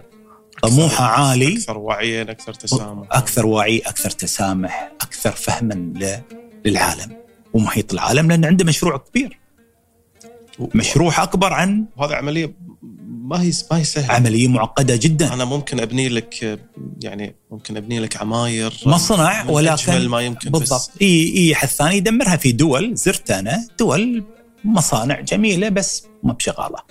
وبناء الإنسان هو يعني في فاصعب شيء هو بناء الإنسان. فالمرحلة الأولى من دولة الإمارات أنا أقول تم بناء الإنسان وتشكيل الشخصيات الإماراتية. وبناء الحلم الإماراتي. يعني طرشونا على في دول العالم نصير نطالع رد بلادنا نحلم. القيادة عارفة بالضبط وين رايحة ولكن في أساسيات. في الأساس الأول بناء الدولة مكونه وبناء إنسان الدولة. بنلاحظ المرحلة الثانية كانت مرحلة هو موضوع تثبيت مكونات الدولة والاتحاد. دائما يعني تعلمها من الشيخ محمد الله يحفظه الأمور. في مرحلة ثانية. مرحلة الآن يعني لازم نرجع إحنا قبلها تقريبا قبل 82 ما خلصت الثانوية 71 قبلها ب 11 سنة. سنة 71 الاتحاد. مع بداية الاتحاد كانوا يدورون خريجين يشغلونهم في الحكومة خريجين جامعة. مواطنين. مواطنين يشغلونهم في مسؤولين في الحكومة. دولة الإمارات ما فيها جامعة. فاكتشفوا أن فيها فقط 45 طالب فقط اللي خريجين الجامعة في دولة الإمارات. الدولة كلها خريجين الجامعة 45 فرد. هذا سنة 71 71 خمسة منهم أعتقد كانوا آه، بنات. أنا أتكلم عن هذا. يعني الناس تنصدم لما تعرف أنه تعال. الحكومة كلها هاي يدورون يعطون مناصب قيادية. تعال تكون وزير أنت خريج جامعة آه في ذاك الوقت كانت الدولة والحكومة تبحث عن المواطن لا عشان نعطيك أعلى منصب. أعلى منصب في النهاية. بس نبي خريج. خريج و- يعني كثير منهم تحولوا وزراء يعني بأعمار صغيرة. ف أنا أتكلم عن الأساس يعني في 45 دولة كلها والحكومة كلها حكومة دولة الإمارات تبحث عنه اكتشفوا إنه بس في الدولة 45 خريج جامعي. فتخيل القفزة اللي حصلت. اليوم من 45 اليوم دولة الإمارات مثلا من أعلى الدول في العالم في من دخول الطلبة من ال- الثانوي إلى الجامعة خاصة للبنات أكثر دولة في العالم فعموما نرجع له بعد ما رجعت من أمريكا بعد ما رجعت أنت أمريكا الآن من اي من أي مدينة؟ من أي كنت جامعة؟ من من آن آربر كنت رجعت مرة ثانية إلى إلى شنو كان هني؟ كان business business. business رجعت صرت أذكر ال- ال- ال- ال- الخدمة المدنية. قابلني في الخدمة المدنية في شارع بنياس آه، في أبو ظبي. في دبي كان عندهم مكتب في دبي مكتب أبو ظبي والإمارات الثانية. فقدم طلب كناكي. أذكر اللي قابلني كان رجل فاضل دكتور علي بن عبود. أنت بتقدم طلب توظيف طلب توظيف مثل أي خريجين يقدمون طلبات توظيف في دورهم.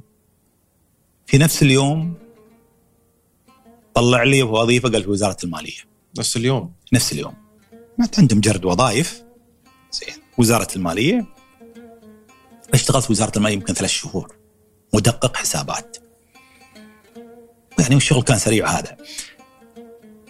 بس ما يعني ما بشغلي أنا هذا ف ما ما, ما ارتحت بالشغل. لا ما لا مرتاح ماشي لا، إنه طيبين. مو هذا المكان اللي أنت لا. ما, ما. كنت أفكر أيامها يعني أنت حينه شاب تو تكون نفسك. اشتريت لي سيارة أذكر BM 320 بيضة.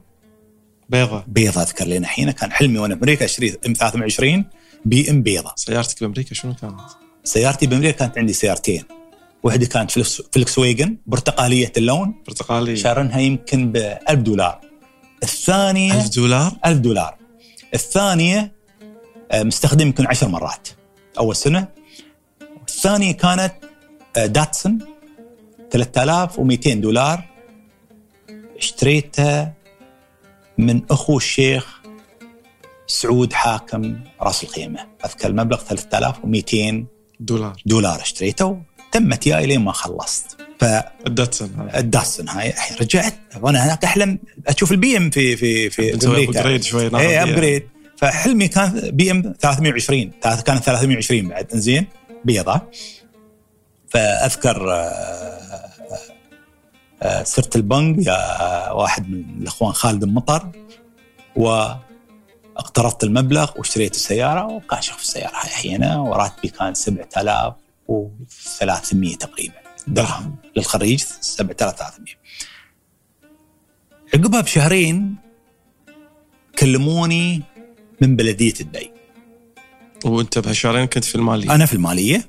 كلموني بلدية دبي. بلدية دبي كانوا شغالين مع آه، برنامج الأمم المتحدة للتطوير الإداري يو إن دي بي مسوي لهم مكتب. إحنا هنا قاعد نتكلم 6 الحين 87 أنا تقريبا 87 نعم 87 كلموني انه نبغى نقابلك. سامعين عنك؟ نبغى نقابلك. سرت كانوا عندهم مجموعة خبراء يقابلون شباب يدورون شباب أعتقد يبون يأسسون هالمكتب مال اليو إن دي بي في بلدية دبي. والحقيقة قال كان يعني مدير البلديه ايامها قاسم سلطان. الله يذكره بالخير. يعني رجل فاضل وطن البلدية. يعني كان عنده مشروع توطين واستقطاب خريجين المواطنين. البلديه للمواطنين. يعني رجل فاضل وله بصمات كثيرة. علي وعلى غيري من الشباب. فقابلتهم. وأعطوني عرض. أجانب كانوا هو أجانب كانوا يعني في واحد أجنبي ومجموعة ياه زين وقدموا لي العرض. آه المكان حلو ومغري وبشتغل يا كونسلتنت وخبراء وبتعلم يعني كمعرفة. بس راتبهم كان أقل عن راتبي أنا 7300 درهم. كم عارضين يعني 6400 هذا على راتب الخريج في بلدية دبي ايامها. طالع خسران كذي الحين حبيت الشغلة ولكن علي قرض أنا سيارة عندي شاري عندنا ال BM. BM. بنسددها. إي نعم. فتميت أسبوعين ثلاثة كلموني وعقب أذكر طلبوني مرة ثانية. وعدوني ان بنزيد الراتب. تتعانى بس كلمة منه إن الراتب بيزيد فخاطرت بألف بألف درهم تقريبا زين وانتقلت إلى البلدية براتب أقل 6400 بس حاب الشغلة وحاب أتعلم. وحبيت الناس اللي أيضا المجموعة لأن أغلبهم كانوا كونسلتنت فأدري أنا ب- بهذا. وكانوا عند وعدهم يمكن عقب ستة اشهر زادوا الراتب أذكر إلى 8400 تقريبا درهم آه، زين ضمن زاد إيه. ض- ف- ضمننا نسدد على القرض. اي نعم القرض كان على على على الزيادة هاي فاشتغلت فترة مع في أي إدارة كانت؟ كانت مستقلة كانت تحت مدير مدير عام بس تبع البلدية البلدية تابع البلدية دبي فاشتغلت مع الخبراء في موضوع التطوير الإداري والمالي كنت counterpart دائما يخلوك آه، مع واحد ترافق واحد من الخبراء فترة معينة عقبها عقبها عقبها بكذا سنتين أو ثلاث يعينونك يعني يهيئونك على منصب معين كنت مساعد رئيس قسم وبعدها أحس في تم إنشاء دائرة التنميه الاقتصادية في دبي. والقسم اللي فيه ومهام عملي بتنتقل إلى الدائرة الجديدة فانتقلت مع الدائرة إلى الجديدة. بس هي هي هي منفصلة عن عن بلدية دبي؟ خلاص انفصلت عن البلدية حين انفصلت عن البلدية وكانت تجربة البلدية تجربة جميلة والبلدية يعني بفضل آه، سعادة قاسم سلطان يعني طلعت مجموعة من الشباب حتى لدوار الثاني في الفترة هذيك. آه، هناك توليت مهام الشؤون المالية والإدارية؟ في إدارة التنمية الاقتصادية. في إدارة التنمية الاقتصادية. آه ولكن أيضا كنت شوية أفكر يعني خارج الاطار التقليدي يعني يمكن تأثير تعال ابى اعرف فأذكر سنة 93 يوم بديت في كان في بنك عمان في دبي. بنك عمان كان يغير مسماه والبراندنج إلى بنك المشرق. الحين بنك المشرق. ونفسه اللي موجود حاليا. اللي موجود حاليا. سابقا كان اسمه بنك عمان يعني يمكن بدوا البرنامج بداية التسعينات ولكن عندهم كورسات أيضا لموظفينهم. واحدة من الكورسات كانت في موضوع الجودة ال quality customer service ال quality الأمور هاي كلها شيء جديد. فكلمتهم قلت لهم بحضر هالكورس ما اشتغل عندكم أنا في البنك أنت تعرف حد هناك ولا بس؟ يعني في معرفة بسيطة أنا بحضر هالكورس. ابى أتعلم. وايامها ما في ما في كورسات وايدة عن موضوع الجودة. الجودة. الجودة. فدخلت كورسات الجودة في بنك المشرق. أعتقد أنت تصير العصر عقب الدوام وتعلم في النهاية. يعني تطور نفسك. ومرادف جديد يعني ما نعرف شو الجودة نحن في النهاية. عقبها رجعت وتم طرح موضوع جائزة دبي الجوده بتوصيه رفعت لسمو الشيخ محمد. زين وتم تطبيق جائزة دبي للجودة، أوكي بدينا الجودة. بس ما نعرف. ما نعرف الجودة. طبعا أنت هني في موضوع أنا هذه الجائزة أنت مالك أنا دور. لا أنا لا خلاص أنا صرت منسق الجائزة. خلاص أبدأ إنشاء الجائزة. هاي. فكرة الجائزة شلون طلعت؟ طلعت من الدورات التدريبية بنك المشرق عندهم. ال quality الجودة نبغى نسوي شيء في دبي اسمه عن الجودة أوكي رفع المقترح للشيخ محمد الله يحفظه وافق عليه ابدوا ف بس بس أنت هني بهالفترة هني ما إلى الآن ما في علاقة ما ما لي ما لي علاقة عن طريق محمد. الإدارة عن طريق الإدارة أوكي وتم تعييني بالإضافة كمدير شؤون مالية وإدارية منسق جائزة دبي للجودة آه، أنت هني وصلت مدير مدير إدارة شؤون. مالية وال- والإدارية ومنسق جائزة دبي للجودة. أوكي الحين يا شاطر أنت عندك مسؤولية نجحها. ما كانت عندنا خلفية إلا الكورسين اللي أخذناهم هذيلا بس في بنك المشرق. وحيد أنا في الموضوع وين وين وين يعني تبحث أنت اكتشفت أن شركة Federal Express كانت فايزة بجائزة في أمريكا للجودة. Federal Express الحين اسمها FedEx في أمريكا للجوده. بحثنا مدير الشركة الإقليمي شخصيه مصري أمريكي اسمه حمدي عثمان. قابلته. يا حمدي نحن نبغى نشتغل على الجودة. كلمني عن الجودة. كيف فزتوا؟ فتكلم عن بعض المعايير في أمريكا الحين هم فايزين شركة في أمريكا كأفضل شركة بالجوده في أمريكا. قال لي لا خلفيته هي جائزة مالكوم بولدرج أمريكية هي اللي تقدم، قلت له أرجوك ابى عنوانهم. بعنوان من؟ عنوان جائزة مالكوم بولدرج الأمريكية. ابى اخاطبهم. فكتبت رسالة أن نبغى نحن تساعدونا تعطونا معاييركم. الجودة قائمه على معايير. ف بدينا ردوا علينا وافقوا أن نستخدم المعايير اللي موجودة عندهم. عقبها أيضا استعنا بمجموعه دبي كانت موجودة للجودة. توها بادية. خلاص طرح جديد حصل. الهدف كان هو كيف نحسن من الجودة في القطاع الخاص. إدارة التنمية الاقتصادية مسؤول عن الاقتصاد في القطاع الخاص، كيف دبي تكون عندها جودة عالية في القطاع الخاص. الحين قاعد نتكلم عن 93 93 94 بدينا. الحين نتكلم يعني 93 94 في الحدود. فبدينا. أول سنة سنتين أذكر حتى ما كنا نفصل بين الجودة أذكر وشخصية رجل الأعمال العام أذكر سويناها. أو سويناها مرة اعطينا هاي مع مايد. رجل أعمال جمعة الماجد. الله يذكره بالخير. فاشتغلت على الجودة، تعلمت، حسنا من المعايير، كان نائبي كمنسق عام للجائزة آه، معالي الأخ عيسى كاظم اللي هو محافظ مركز دبي العالمي الآن. كنت المنسق ونائبي. فتعلمت معايير يمكن يعني أسس الجودة وخلاص صرنا خبراء في الجودة عقبها. بس هذا كان part time ما كان عملي. كنت يعني مثل متطوع ولكن شيء خارج إطار العمل التقليدي. كنت مدير ما زلت الشؤون المالية والإدارية. عقب سنتين واذكر من الأشياء اللي دائما في في ذهني يعني اتصل بي أخوي إسماعيل اللي هو إسماعيل القرقاوي. زعلان.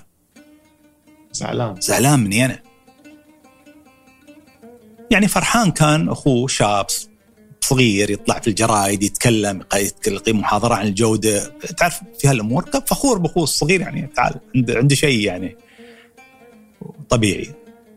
عقب سنتين طلعت من الجائزة وخليت نايبي اللي هو الأخ معالي الأخ عيسى كاظم هو يكون منسق الجائزة. الجائزة. أول مرة أذكر الموضوع هذا. فاتصل بي أخوي كيف أنت بذلت مجهود تعبت؟ وتطلع شي مرة واحدة وطالع يعني اعلاميا كيف تطلع؟ شو السبب؟ قلت بروحي قررت إني أطلع. متضايق قلت لا بالعكس مرتاح وايد. يا محمد عاقل أنت. قلت له اسمح لي يعني بس نايبي بعطيه فرصة يعني. ما أنا دائما يعني كان يعني عندي أيضا حس ولا متلوم منه لازم يطلع. يعني في النهاية يقوم بجهده. فنازلت عن مكاني وخليت اللي نايبي يكون مكاني. فهو عيسى تولى الموضوع وأدى أداء متميز طول السنوات اللاحقة. بقول لك قصة أخويا. فالمهم أخوي العود يعني هزبني. وتمت في خاطري سنين. لين قبل يمكن سبع ثمان سنوات ذكرت السالفة.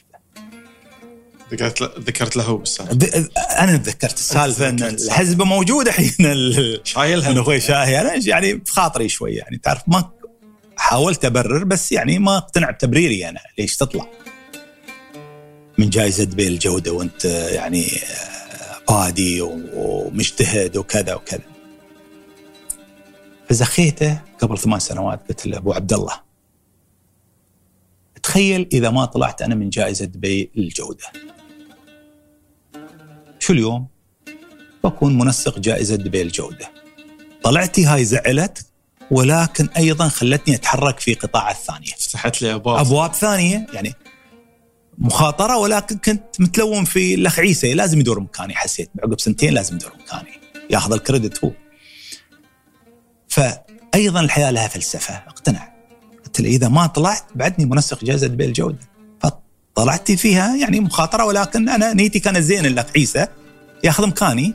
وما أعرف بسوي يعني لازم عقبها ما طلعت من جائزة دبي الجوده انتقلت من الإدارة اللي فيها الشؤون الماليه والاداريه إلى إدارة الترخيص التجاري في إدارة التنمية الاقتصادية. هني بس بين قوسين بشكل سريع هني اللي أنت قدمت استقالتك أو كنت لا ما قد لا لا لا ما بعدني ما بعدني ما قدمت بعد. ما لا بعدني. حين حين انتقلت من إدارة داخلية شؤون الماليه والإدارية إلى إدارة لها علاقة به الاقتصاد يعني أنت مسؤول كانت أهم إدارة موجودة في دبي الترخيص التجاري لأن مسؤول عن التجارة وتعطي رخص تجارية ورخص تجارة عامة ورخص يعني مقاولات power كانت powerhouse خايف بس أروح الإدارة هاي ما كنت أباها. ليش؟ لأن حسيت أن اللي يمسكونه دائما فيهم مشاكل. يعني دائما في في جزئية لأن أوقات بعض المناصب تعطيك باور أنت ما تبغاه. يعني الناس تحتاجك. إذا إذا ما متوازن يختل توازنك في الحياة في العمل. فكنت متردد وايد ولكن كان سنتين وبطلع. منتقل اداره ثانية يعني. يعني الترخيص التجاري أعتقد اولا اللي تعلمته في الجودة خدمة العملاء والأمور الثانية طبقته. يعني رب العالمين بعد حكمة. لا تدرب سنتين انت على موضوع الجودة وال quality وخدمة العملاء وال process والإجراءات وتحسين الإجراء. هذا كله جزء من ال quality انتقلت هني عندي خلفية معينة فغيرت إدارة الترخيص التجاري تماما. غيرته بمعنى كان في أقسام قسم الترخيص التجاري قسم الرقابة التجارية أذكر قسم التنزيلات قسم الأقسام قسم التنزيلات في قصة في قصة بعد في قسم التنزيلات بقول لك ففي فوضوية اوقات في في في في في طرحي ولا فكري بعض الأحيان بس فوضوية جيدة. ف واحد يمكن في قصص قلت له يعني خفت أنا في, في الإدارة هاي من من أنك تتغير كإنسان. لأن عندك باور هي عندك شاب صغير وحاجه الناس وانت بعدك شاب صغير يعني والناس محتاجة. فكذا شيء استوى في في ظرف يمكن بداية إني ماسك هالمكان انتقلت من مكتبي آه، آه، جلست مع الموظفين. بعض القصص ذكرتها سابقا يعني. ما في مانع إنك ترد يعني تذكرنا يعني في بعض القصص. يعني أول قصة يمكن أول يوم. كنت في في المكتب عندك مكتب عود مكتب كبر طاولت كبرت الطاولة كبرت أيضا كذلك. كنت جالس ورا المكتب دخل علي شايب. آه فسألني آه أبوك عبد الله القرقاوي. قلت له نعم. طلع واحد من أصدقاء أبوي يعني أو معارف أبوي يعرف أبوي. فقال لي كلمتين هالريال واختفى. قال لي أبوي ترى الكرسي اللي جالس عليه أنت هذا مثل كرسي حلاقين. بي بتجلس أنت وبي غيرك بيجلس عليه وغيره واحد ثاني وثالث ورابع وخامس. وروح. والله ما أذكر وجهه. أنا أقول سبحان الله كأن أبوي يعني ينصحني. يعني بال وصل لك رسالة. رسالة. روح ما يعني عقب ما أروح عقب الدوام شليت الطاولة هاي من مكتبي. فرحان كنت. طاولة ومكتب عود شليت الطاولة كلها. خليت لي طاولة صغيرة دائرية. هدفي إن ما في مسؤول. أنا والعميل واحد. كنا على طاولة دائرية وما زالت لين اليوم في مكتبي طاولة دائرية. أتكلم عن قريب 30 سنة. الإنسان يهذب نفسه أول رسالة هاي. ولكن وايد رسائل في الحياة في ناس ما تسمع رسائل في ناس تفهم رسائل. طبعا أنت تقصد هذه الطاولة الدائرية اليوم الثاني اللي قررت ان تغيرها وديتها إلى ال... لا هاي تمت في المكتب. عندي مكتب الحين فوق. عندي موجود في بس غيرت الطاولة. غيرت الطاولة طاولة المدير الكبير هاي شليتها بجلس وراها؟ خليت لي طاولة صغيرة دائرية عشان نكون أكون أنا وأي حد يراجعني بنفس المستوى. ما أكون أعلى عنهم أنا في رأس الطاولة. كنا نفس المستوى. أنا جاي أخدمه. اهذب نفسي. والعميل يحس إني أنا كذلك قريب له. هذا أول شيء سويته. الشيء الثاني عقبها قررت إني أنزل وداوم مع العملاء. أذكر كانت عندنا في صالة عودة يمين ويسار كاونترات. وين مكانها كان دار التراخيص كانت؟ مقابل على الخور مقابل فندق مقابل فندق شيراتون اليوم مع دارة الأراضي والأملاك. في نفس المبنى كنا نشارك. وهي مبنى اتصالات في ديرة. فقررت أني أنزل يعني وداوم مع الموظفين. في كاونترات موجودة. نطور العمل يعني يبنى كل الجهات الحكومية أيام كان ثورة إدارية. جمعناهم بدل العميل ما يصير دوائر مختلفة جبناهم كلهم في مكان واحد. فكنت وفي نص القاعة هاي في كراسي للعملاء المتعاملين كراسي. فكنت أداوم على كراسي المتعاملين. ما يعرفوني الناس المتعاملين معي تحسبوني أنا بواحد من من اللي أوراقه. وطول عمري طول الوقت أطالع الإجراءات. تعال هالإجراء نبغى نغيره. موظف عنده اقتراح عميل جاي شخص معين جالس يا تميت شهور وسنين جالس سنتين يمكن جالس مع اجلس أداوم مع متعاملين. تخيل أنت مدير إدارة ترخيص تجاري جالس على البنشز ناس تجيني ناس هاي جزء من الأشياء اللي تعلمته من الجودة. يعني خبرة سابقة تعلمتها من موضوع الجودة انه في يعني في مفاهيم كثيرة الجودة كايزان وجومبا أشياء يابانية وأغلبها أمريكان علموا اليابانيين على فكرة في بعد الحرب العالمية الثانية وتطوروا اليابانيين. في من خلال هالممارسات قربت أكثر للناس للسوق للتجار احتياجات الناس للبشر لموظفيني يعني أذكر الموظفين اللي على الكاونتر كل مسمياتهم كانت كاتب.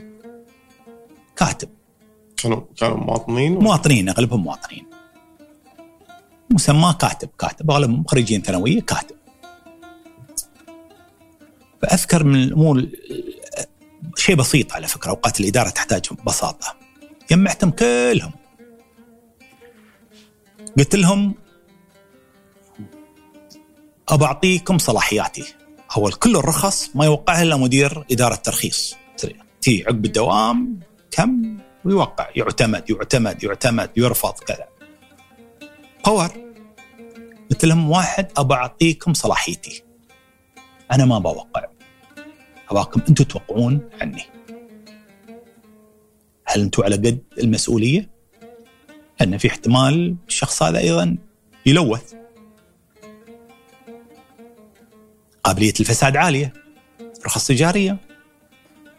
قلت لهم أنا ثق بكم بعطيكم صلاحيتي رقم اثنين بجتمع وياكم اعتقد كان يوم الخميس. بعد الدوام في القاعة هاي بعد ما طلعوا المتعاملين وباكم تعطوني اقتراحات. كيف نطور العمل واللي تبونه. الخميس اللي عقبه اجتمعنا كنا واقفين كنا. أعطوني اقتراحات عندهم كان اقتراح. قالوا نفسهم الموظفين شباب إيه. قالوا نباك تغير المسمى الوظيفي. كاتب. من كاتب. مسمياتهم كاتب. يعني عندنا بعض ضباط إداريين خريجين تحتم بس الأغلبية 80% كاتب. الناس اللي على الكاونترات يخلصون. قلت لهم شو تقترحون؟ قالوا نبى نكون منسقين. أيامها كنت أنا قبلها كنت منسق جائزه دبي للجودة. فكلمة منسق تشوفونها عود يعني مسماي أنا قبلي كان شوية إن منسق أفضل كلمة من أفضل كلمة كاتب. كاتب. هي لأن كنت قبلها منتقل من موضوع جائزه كنت منسق جائزه دبي للجودة. فيشوفون كلمة منسق كبيرة. قلت لهم أوكي تم. بس بضيف عليها شيء. أنتم منسقين خدمة العملاء. بعد أنا بعد رسالة بوصلها لهم. أنتم اليوم شغلتكم خدمة من مراجع هذا هذا عميل. ضفت منسقين خدمة العملاء. ما أدري إذا المسمى موجود ولا لا أنا أتكلم قريب ال 30 سنه استانسوا تعرف هذا أب. يبى يكون فخور قدام عياله. ما يقول أبوي كاتب ولا يبى يقول أبوي منسق. فأعطيتهم الثقة أعطيتهم شيء نفسي أيضا هم يبونه ولكن يخدم البلد ويخدم العمل. انه غيرنا مسمى من مسمى عميل إلى آه، مراجع إلى عميل. منسق خدمة العملاء واستمرينا في المرحلة هاي. المرحلة هاي كانت قصيرة يمكن سنتين ولكن مرحلة مهمة أيضا.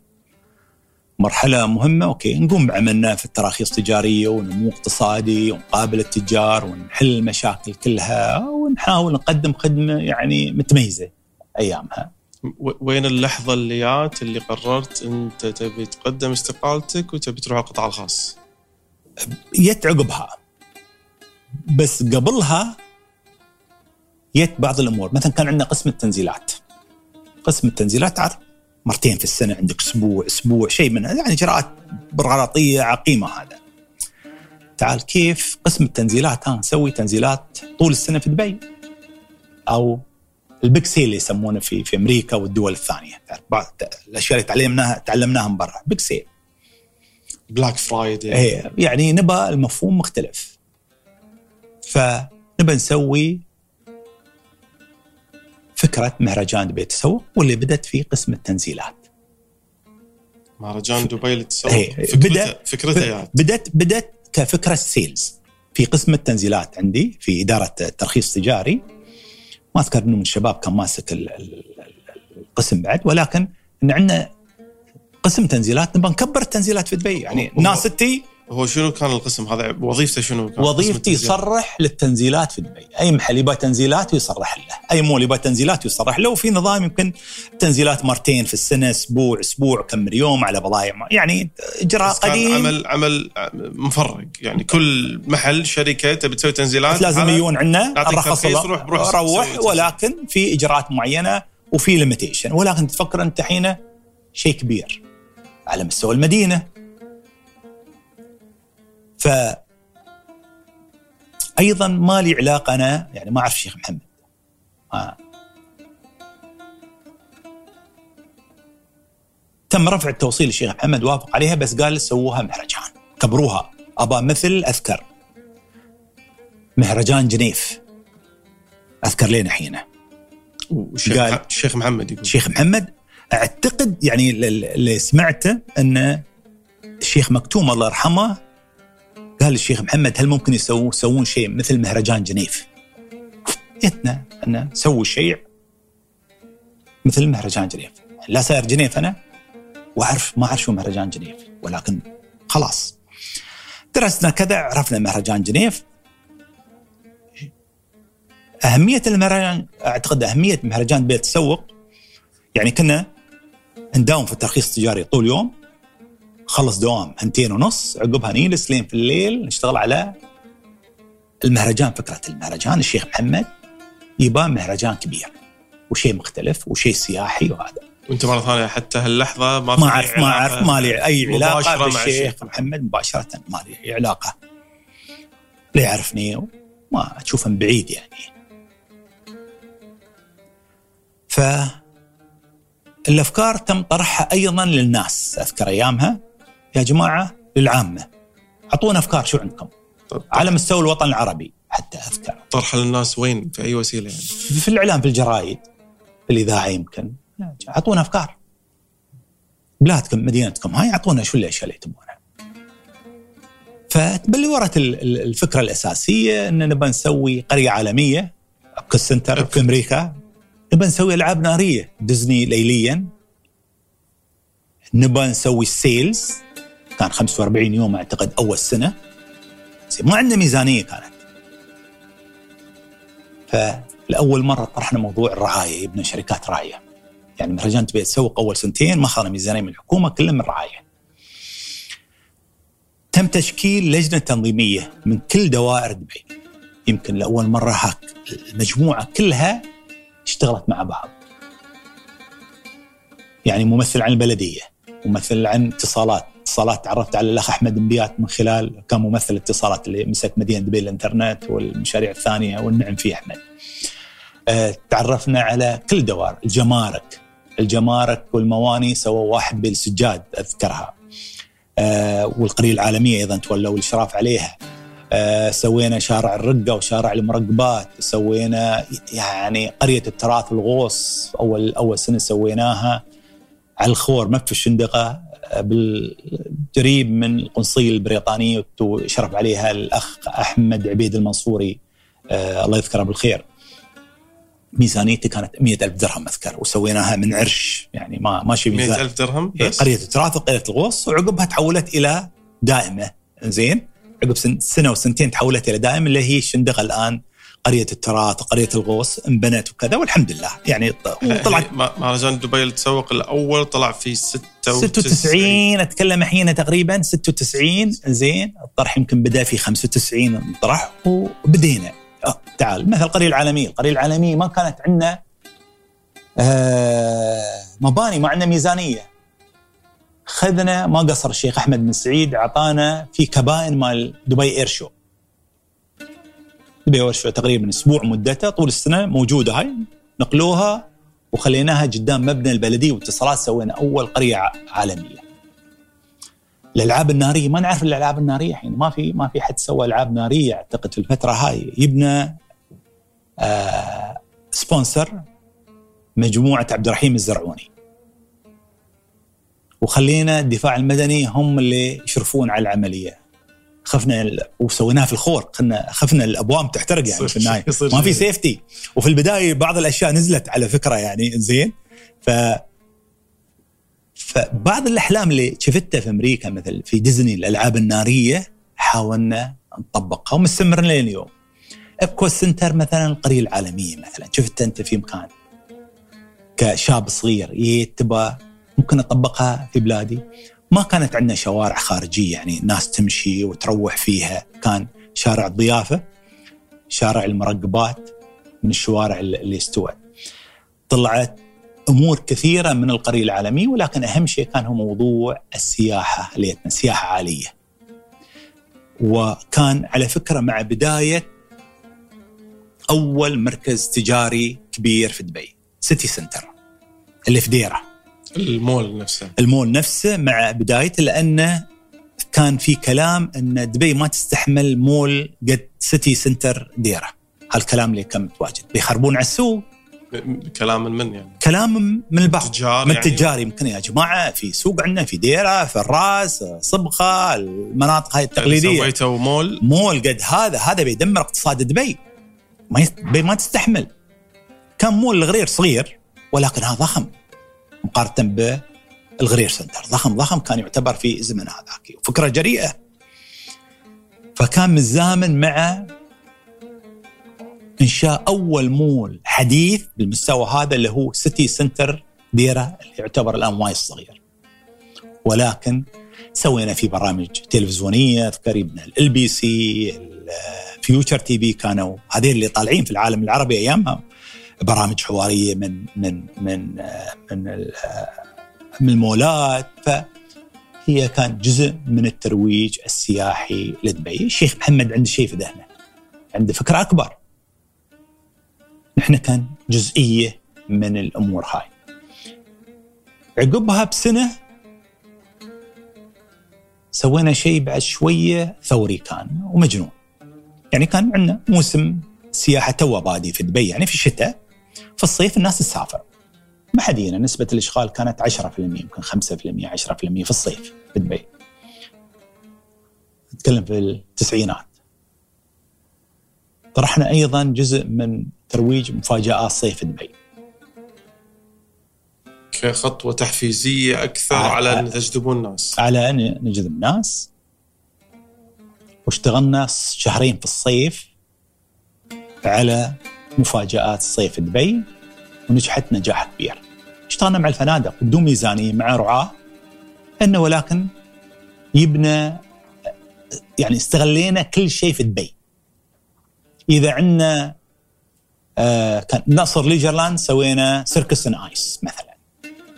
آه سوينا أسبوع المفاجاه الثلجية circus on ice. جبنا واحد من القطب الشمالي وسوينا القوالب ثلج في الصحراء صورة انتشرت عالميا.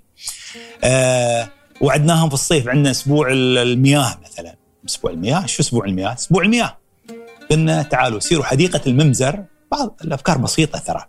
حديقة الممزر شهر سبعة وثمانية في عز الصيف وكل واحد مظلة المطر اياه يبوا عيالكم. نعم ساروا الساعة خمس العصر شمس مطرت الدنيا. من وين يبس المطر؟ جبنا طال عمرك سيارات الدفاع المدني وخشيناهم زين قلنا لهم الساعة خمس كل واحد يجهز شمس. يجهز البيت ماله هذا في السماء يعني إمكانياتنا كانت بسيطة ولكن الشباب كانوا يشتغلون الوقت بحب. كانت غير آه تقليدية. يعني غير يعني الشباب اشتغلوا بحب وبإخلاص و- وفرح وفريق واحد. جميل يعني شيء عمل جماعي جميل في محبة للبلاد. أسبوع أسبوع الزهور أذكر، أسبوع المأكولات ال- كل الفود كورتيارد في المولات استخدمناهم. أفكار مختلفة ولكن أفكار قابلة للتطبيق موجودة أنت في النهاية. آه، مع الفنادق سووا باكيجات العوائل. تعال يا فندق أنت فاضي الحين يا أخي؟ بدال الليلة عطى إيه واحد ليلتين عطى ليلتين مجان عط علم زوجته الشيف مالك فاضي خلي يعلم يسوي كورس طبخ مثلا للأولاد في الحوض سووا لهم activities فأشياء بسيطة كانت ولكن كانت أشياء جميلة. الحين أنا مدير إدارة الترخيص التجاري. ما أعرف الشيخ محمد. ونشتغل بس حابين البلاد وحابين الشغل وعندنا هاي الطاقة الكبيرة يعني نتعب. عقبها أيضا طلعت من مهرجان دبي للتسوق مفاجاه الصيف دبي. وكنت مدير إدارة ترخيص السياق قررت إني أطلع. كان نائبي في مهرجان دبي للتسوق الأخ حسين لوتاه أنا كنت منسق مهرجان دبي للتسوق بالإضافة مدير إدارة ترخيص تجاري وكان الأخ حسين بن علي حسين لوتاه كان نائبي. قررت عقب سنتين ثلاث إني أطلع. تطلع من الجائزة ولا تطلع اطلع لا خلاص؟ طلعت من من من الجائزة. أطلع من مهرجان دبي للتسوق ومفاجأة صيف دبي. حدثين كبار وإن نائبي يكون مكاني. نفس اللي القصة صار. اللي استوت مع خلاص في نائب يستاهل يكون مكاني وإن شاء الله يكون أفضل عني. وحسين ما شاء الله قام بعمل جميل جدا السنوات اللاحقة. طلعت مدير إدارة ترخيص تجاري حيننا يعني عرض من القطاع الخاص إني أطلع. بنك المشرق. لا ما ببنك. زين آه يعني عرض من القطاع الخاص. ضعفين ضعف راتبي يعني كبير. لا حاب الشغل يعني حاب العمل ال- الحكومي حابنا والمجموعة وبنينا فريق جميل وتخدم آه، مدينتك شيء حلو كان يعني فترة جميلة كانت. يعني يزيدون المبلغ آخر شيء شاب بداية حياتك وافقت. وافقت أنك تقبل أن العرض، أقبل العرض وقدمت استقالتي من لأن ماليا كان مغري. مغري جدا كان. فقدمت استقالتي. عقبها بيوم أو يومين جت رسالة موقعة من الشيخ محمد بن راشد. الشيخ محمد يعني توه كان ولي عهد لدبي. إحنا 95 يعني 95 96 في الحدود أتكلم يعني في الفئة اعذرني يعني ما أذكر بالضبط الشهر والسنة بالضبط بعطيك يعني 95 96 في الحدود تقريبا زين. فجت رسالة ترقيتي إن أكون نائب مدير الدائرة.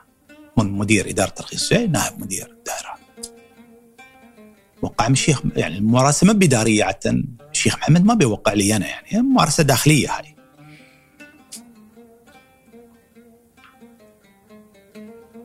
وزيادة راتبي كانت أذكر. بنغير البيئه إيه بنغير البي إم. زين. وزيادة الراتب كان يستلم أعتقد نائب مدير الدائرة أو 16800 اذكر لا لا آه، فهو أعتقد المدير يستلم يمكن 22 23 ما أذكر. ولكن الرسالة كانت واضحة. تعال. الشيخ محمد الشيخ موقع. محمد موقعها يعني. عيب أطلع. تميت.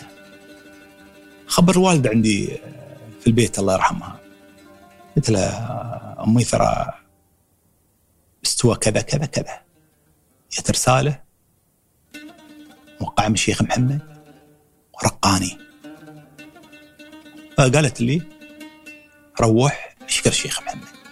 هني كانت صايرة سالفة آه، معضد ولا بعد؟ لا لا الحين ما لا ما أنا ما شايف الشيخ محمد إلا من بعيد يعني ما يعرفني يعني أنا أنا منو.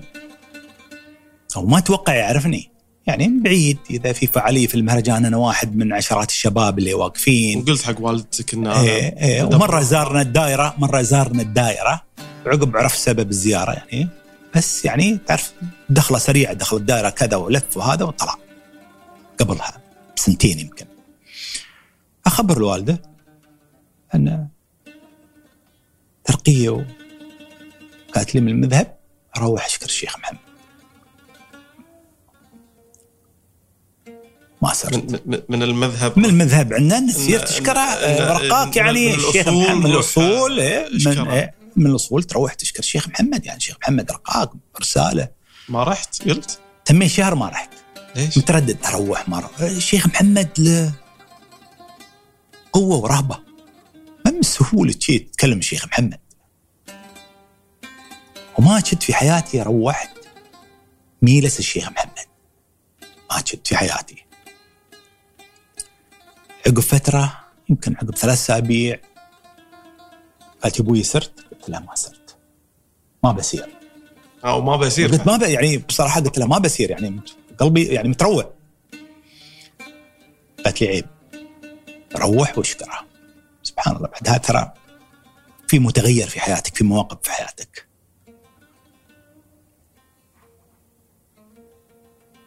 والوالدة شخصيتها قوية ما شاء الله. فتميت يوم يومين اتردد هي لا برا. وين؟ وين الميلس؟ قالوا زعبيل. ما أعرف وين بالضبط هي السنة زعبيل. حد راح معاك ولا الحالة؟ لا بروحي سرت وين في زعبيل؟ في قصر جالس كان قصر الشيخ راشد القديم. ما أعرف البروتوكول نفسه أيضا. كيف يلسون؟ كيف منو؟ شو تقول؟ تستأذن؟ روحت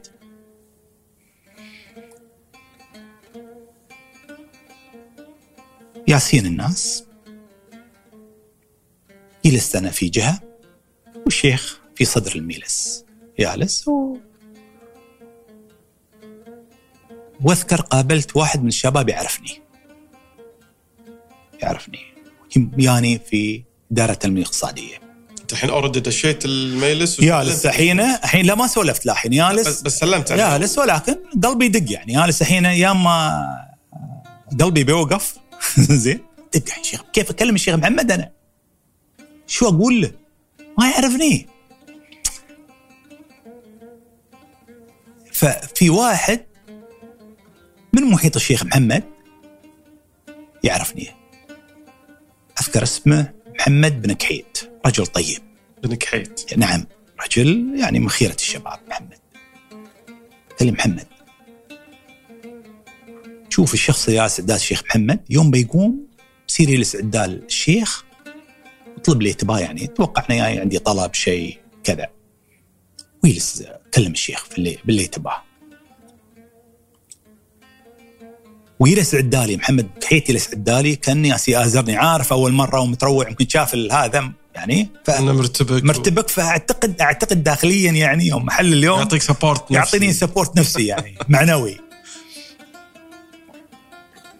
قام أول واحد من عند الشيخ ثاني واحد وأنا متخوف.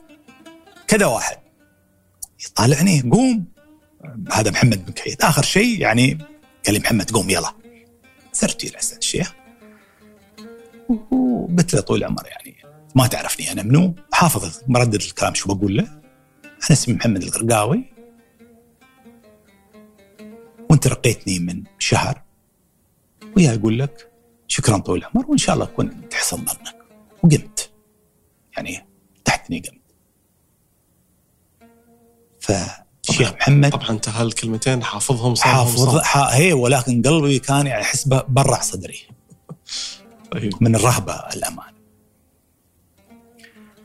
ف ما تعرف رد الفعل أنت. يعرفك ما بيعرفك. ما أنا واحد من من آلاف الشباب اللي موجودين في في في الحكومة. قمت خلاص قلت كلمتين وقايم. كان فرحاني قايم انه خلاص اللي علي سويته و... وللوالد إني ترى وصلت وشكرت. أبى أخبرها. مسكني. من إيدي وسحبني قال لي لسه محمد. ال- ال- الميلس التفت تعال في شيء غلط؟ أنا اسحبه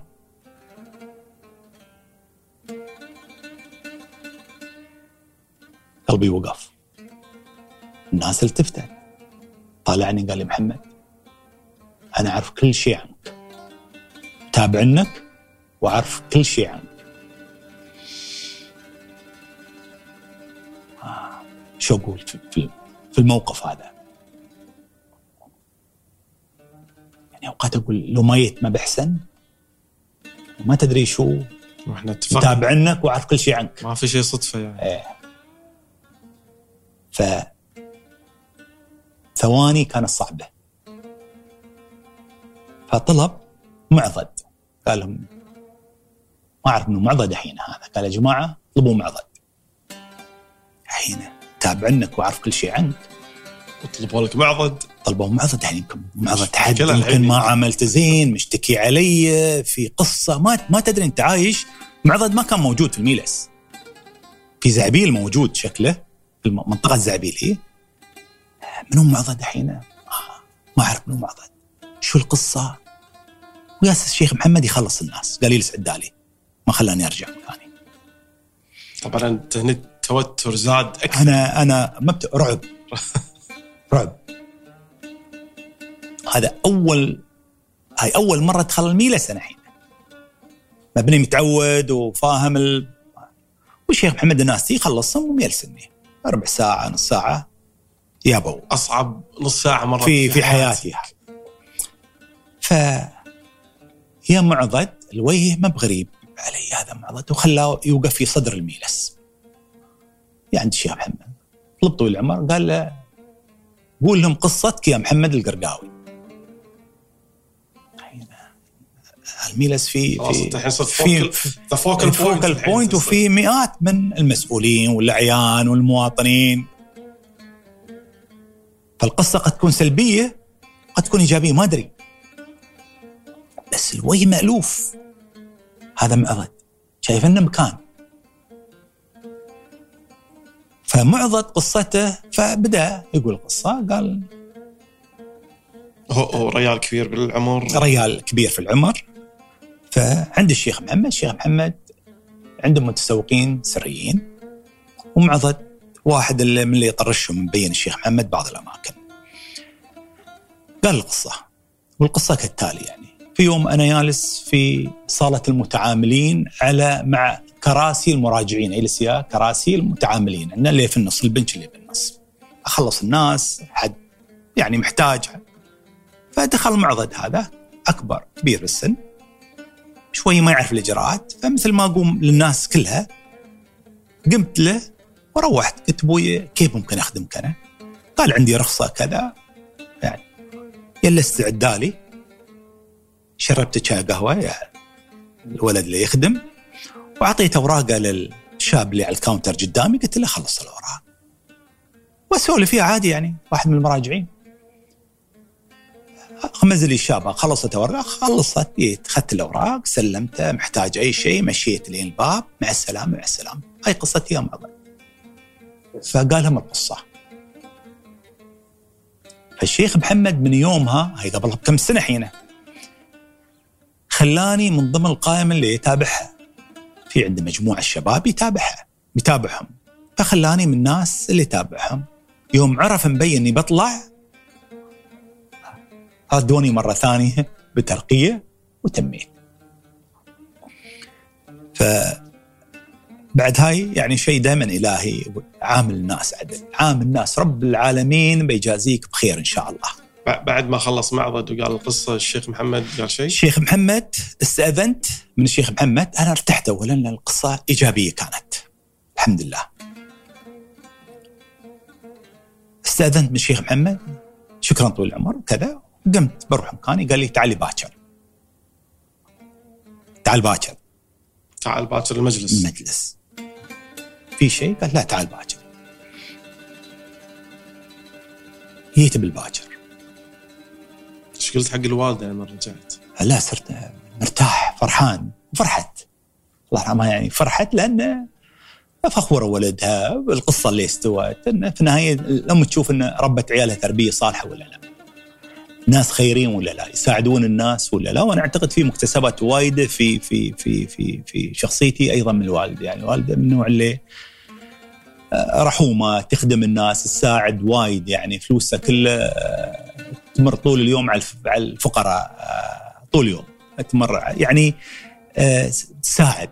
موضوع المساعدة والخدمة أعتقد اكتسبته من من الواو وما ضر الناس يعني ما ضرت حد ولا هذا وما تتكلم عن الناس الأمور ففي مكتسبات وايدة يعني هن أعطونا إياها ورثونا إياها. في اليوم الثاني رحت للشيخ رحت اليوم الثاني رحت يعني هذاك اليوم ما نمت. تعرف أكبر قصة في حياتي هاي. كان هذاك اليوم يوم عظيم. أعظم يوم في حياتي، حلم خيال شيخ محمد يتابعني ويعرف كل شيء من ضمن المتسوق السري. ف رحت اليوم الثاني. أعطاني مشروع بسيط. قال طالع المشروع. ورقتين ثلاث ما أذكر الأمانة التفاصيل. جيت بالباشر مخلص ال... أعطاني مشروع ثاني. أشياء صغيرة يجربني الحين فيها. أول شيء جربك فيه شنو؟ أول مشروع اشتغلت أول مشروع. وايدين يمكن ما يعرفون. أعطاني الشيخ محمد. هو تأسيس جائزة دبي للقرآن الكريم، جائزة دبي الدولية للقرآن الكريم. أول مشروع. فبركه وخير ترى.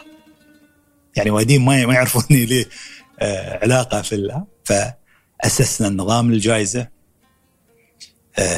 تعاونت مع واحد من الشباب عندي في المكتب الأخ شوقي من جمهورية السودان كان عندي آه سكرتير في المكتب وما زال موجود في جائزة هو يعني آه مقرر اللجنة ما زال خلال 28 سنه 29 سنة وما زال يعمل عندي أقدم موظف عندي. آه تعاوننا أيضا مع واحد من الأخوان في في الشؤون الإسلامية ووضعنا الإطار العام للجائزة وأيضا مجلس إدارة كنت صغير أيامها فكنت نائب رئيس مجلس إدارة الجائزة سنتين تقريبا عقب سنتين طلعت.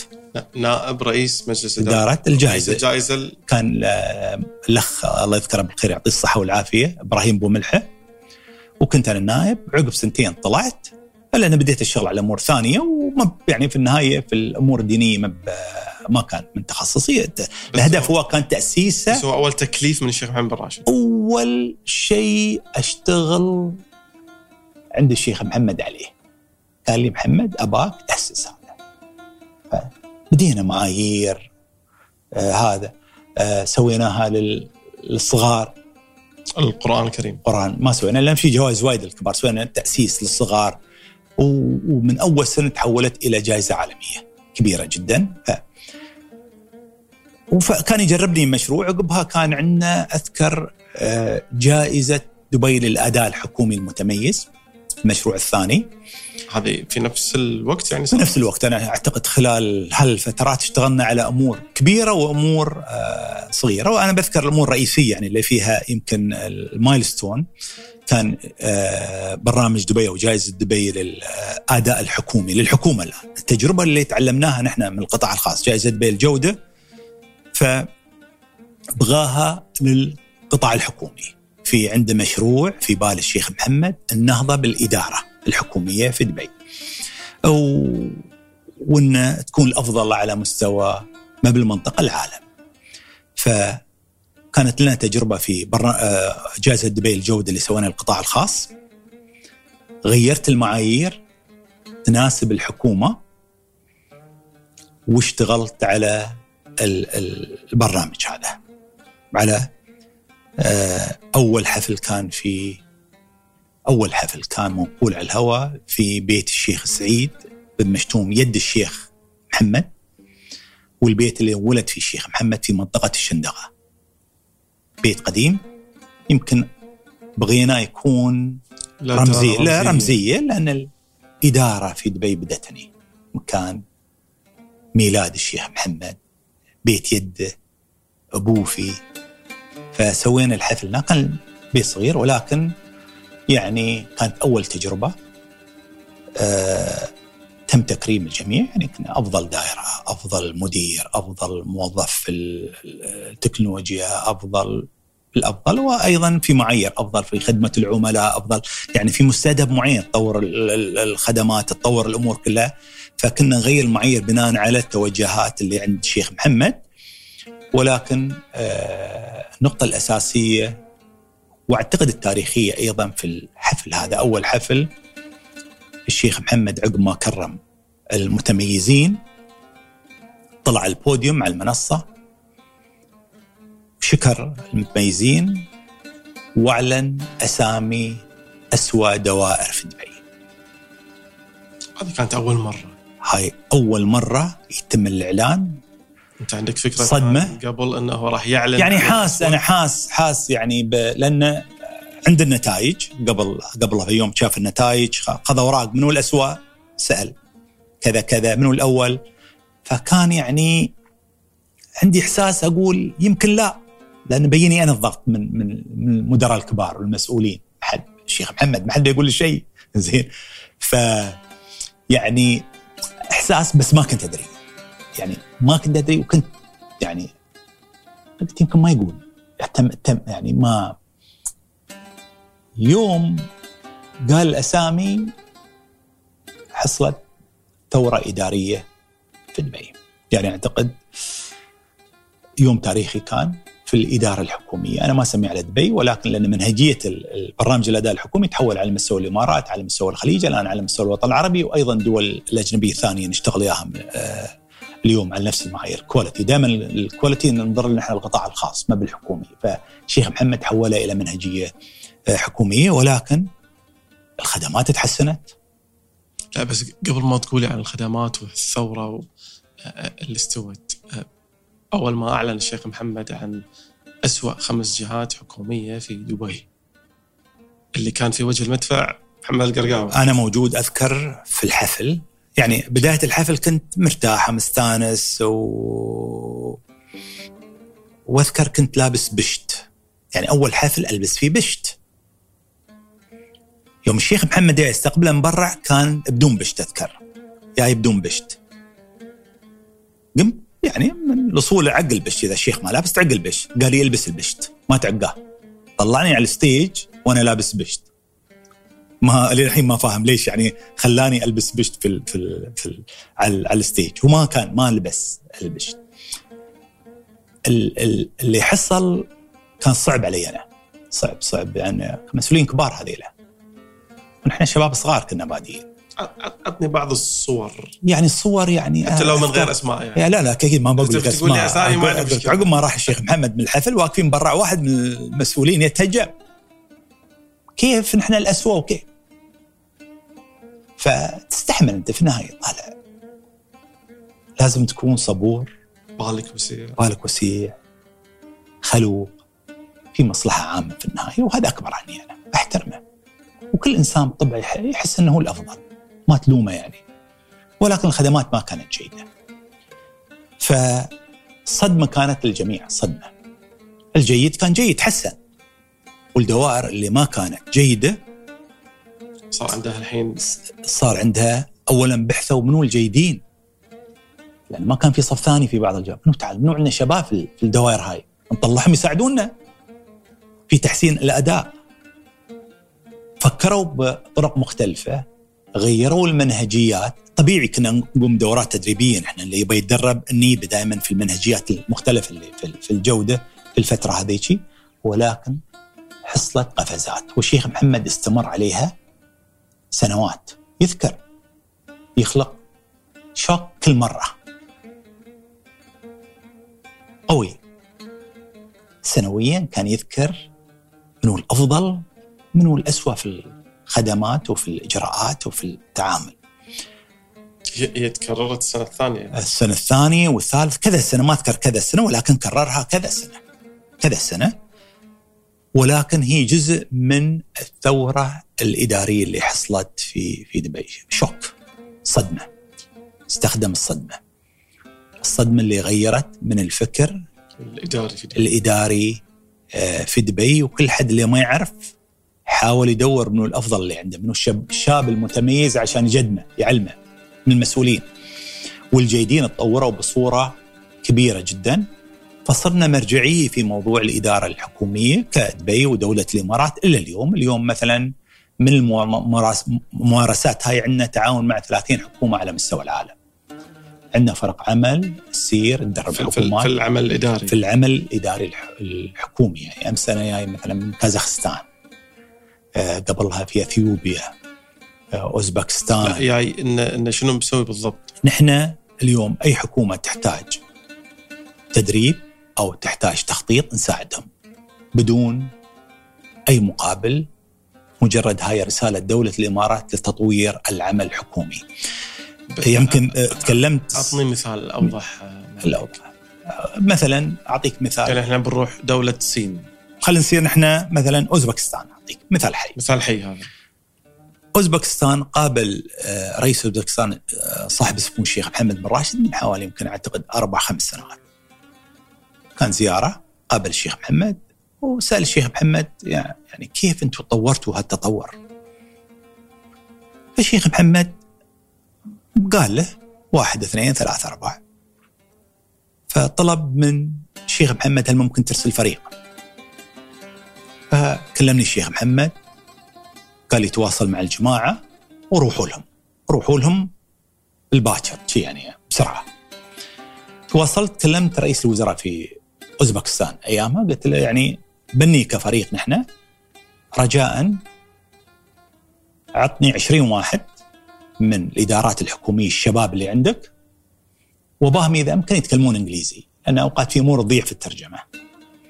ما نباها زيارة بروتوكولية ورش عمل. فوصلنا على طول مع فريق العمل من عندنا. فريق العمل اللي عندنا فريق موجودين في الحكومة، يعني نطالع من المدير الاستراتيجي أفضل وزارة أو هيئة فيها استراتيجيه يبناه لمسؤول كخبير. كلهم شباب إماراتيين. منو أفضل واحد؟ كلهم إماراتيين إماراتيين شباب نعم كلهم شباب إماراتيين ومن أولادنا وبناتنا، منو أفضل واحد في الأداء الحكومي؟ منو أفضل وزارة ولا دائره فايزه في الأداء الحكومي؟ تدري هذا موهوب يبناه.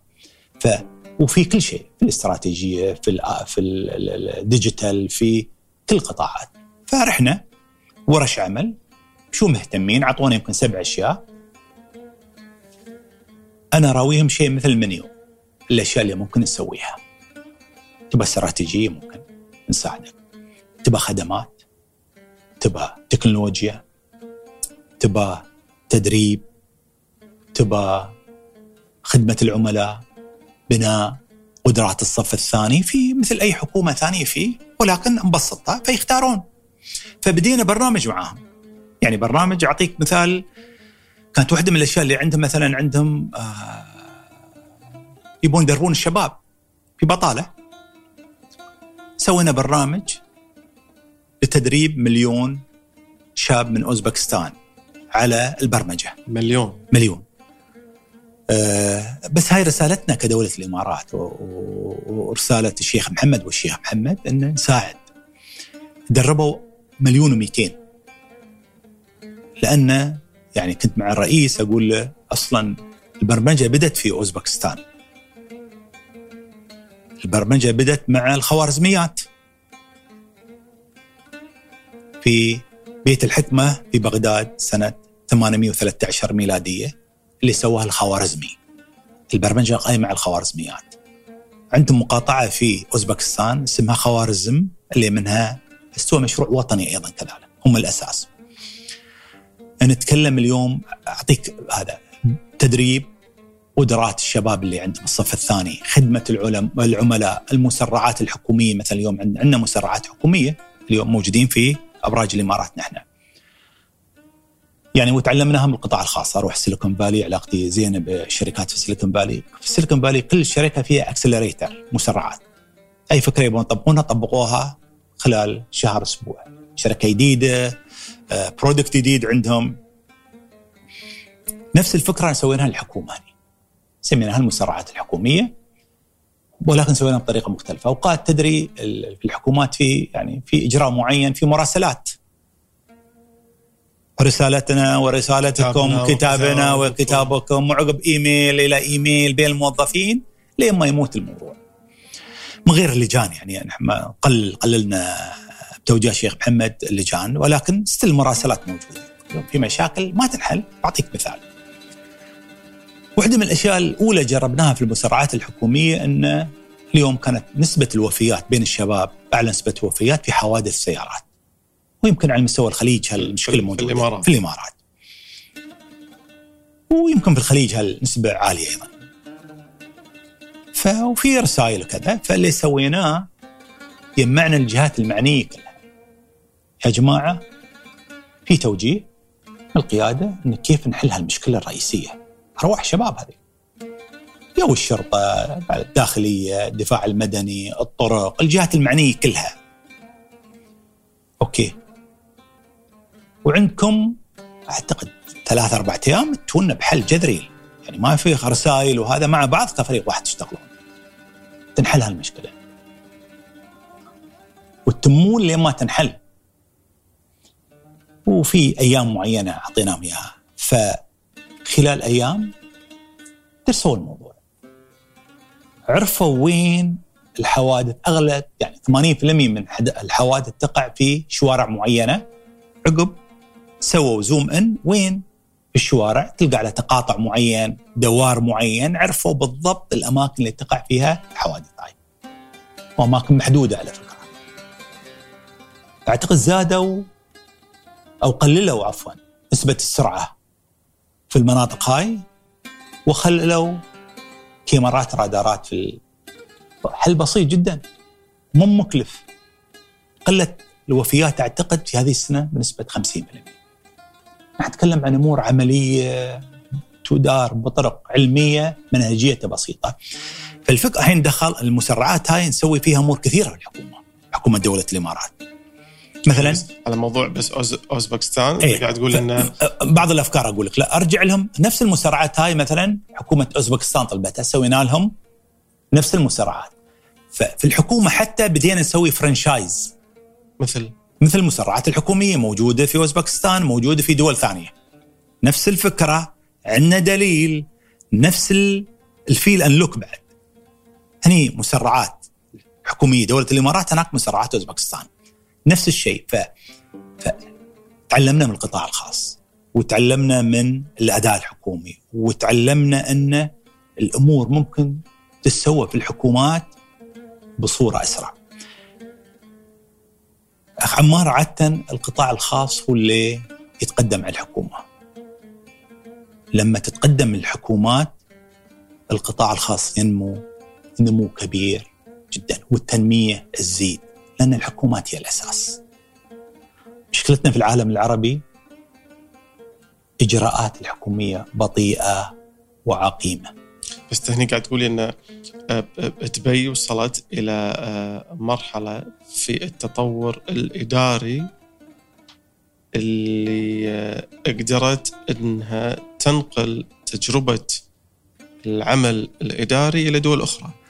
اليوم نتكلم عن ال- يعني الإمارات طورنا الإمارات ودبي يعني. اليوم أتكلم عن المسرعات الحكومية هي تجربة اتحادية.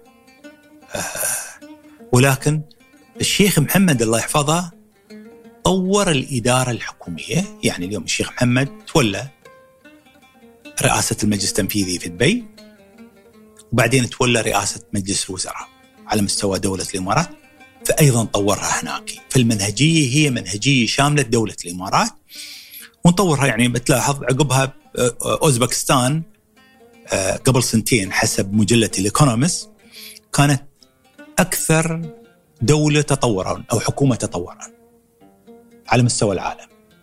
يمكن مساهمتنا بسيطة نحن ولكن اليوم لا توجد أي مصلحة سياسية أو اقتصادية منهجية دولة الإمارات أن تبى الخير لجميع دول العالم. إحنا الحين تكلمنا عن أوزبكستان وكيف نجحتوا انكم تنقلون التجربة الإماراتية في الجانب الإداري إلى آه، اوزبكستان آه، على الصعيد العربي كانت لكم تجارب؟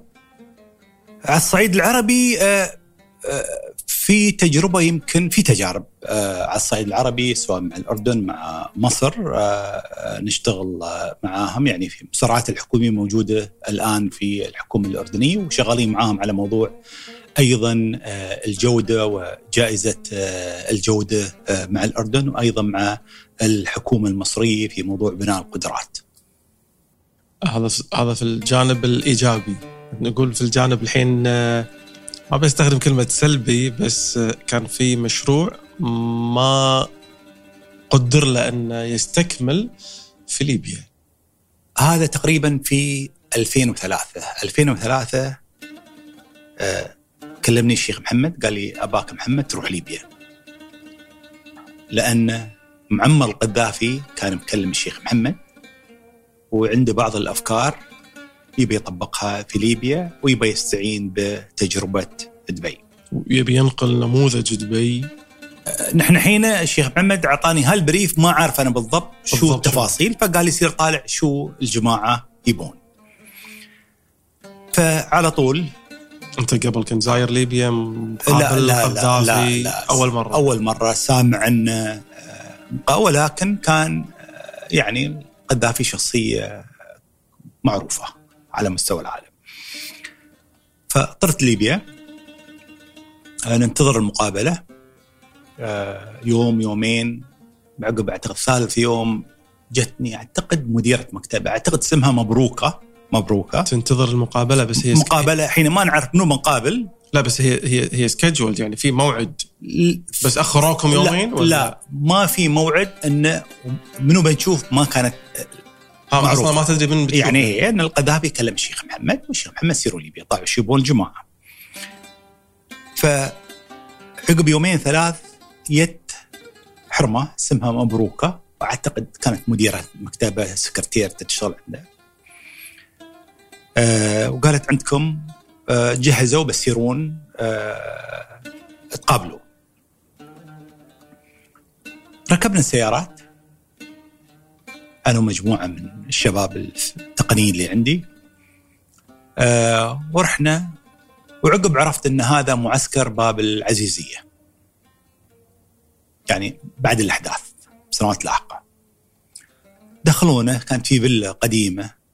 أه يجلسونا في ميلس سقف عالي أه عليه wallpaper مال السبعينات اللي في كازوا. أذكر التفاصيل هاي. ويمكن جلسنا ساعة قبل تفضل. مشيت. انفتح الباب على مكتب أو قاعة أو مكتب كان مكتب اجتماعات. ما كانت خيمة أو شيء. لا لا كان في معسكر باب العزيزية في فيلا جانبية. في مكتب مكتبه هو مبين هذا. ولكن يوم دخلت ما عرفت يعني في النهاية لأن كان شفت واحد يشتغل على الكمبيوتر. كان واحد شغال على الكمبيوتر browsing ما حيد القذافي يشتغل على الكمبيوتر أنا شغال. زين؟ بس عرفت أنا من من شعره. أن هذا قذافي. وهو فعلا كان على الكمبيوتر يعني؟ على الكمبيوتر هي كان يشتغل على ما أدري شو يسوي؟ ما يمكن مسوي research عنا أيام ما كنا شغالين عن مدينة دبي الانترنت والمشاريع هذا فيمكن قال براويهم بعدين أعرف على على التكنولوجيا يعني. أستخدم. تحليلي أنا الشخصي طيب. فرحب جلست مع كذا قال له يعني يقدر الشيخ محمد ويحب الشيخ محمد و... استق- استقباله شلون كان؟ كان دافي جيد وعنده بعض الأفكار ان أنا أعتقد حصلت بعد الغزو الأمريكي للعراق بعد إلقاء القبض على صدام حسين القذافي اعترف أنه كان عنده برنامج نووي بعدها وخلى سيف الإسلام أعتقد كان يفاوضهم يفاوض الغرب والغرب رضوا على القذافي ايامها يعني كانت لوكربي والمقاطعة والأمور الثانية اللي دخل فيها ولكن مع اعتراف أنه كان عنده برنامج نووي آه خلاص رضوا عنه.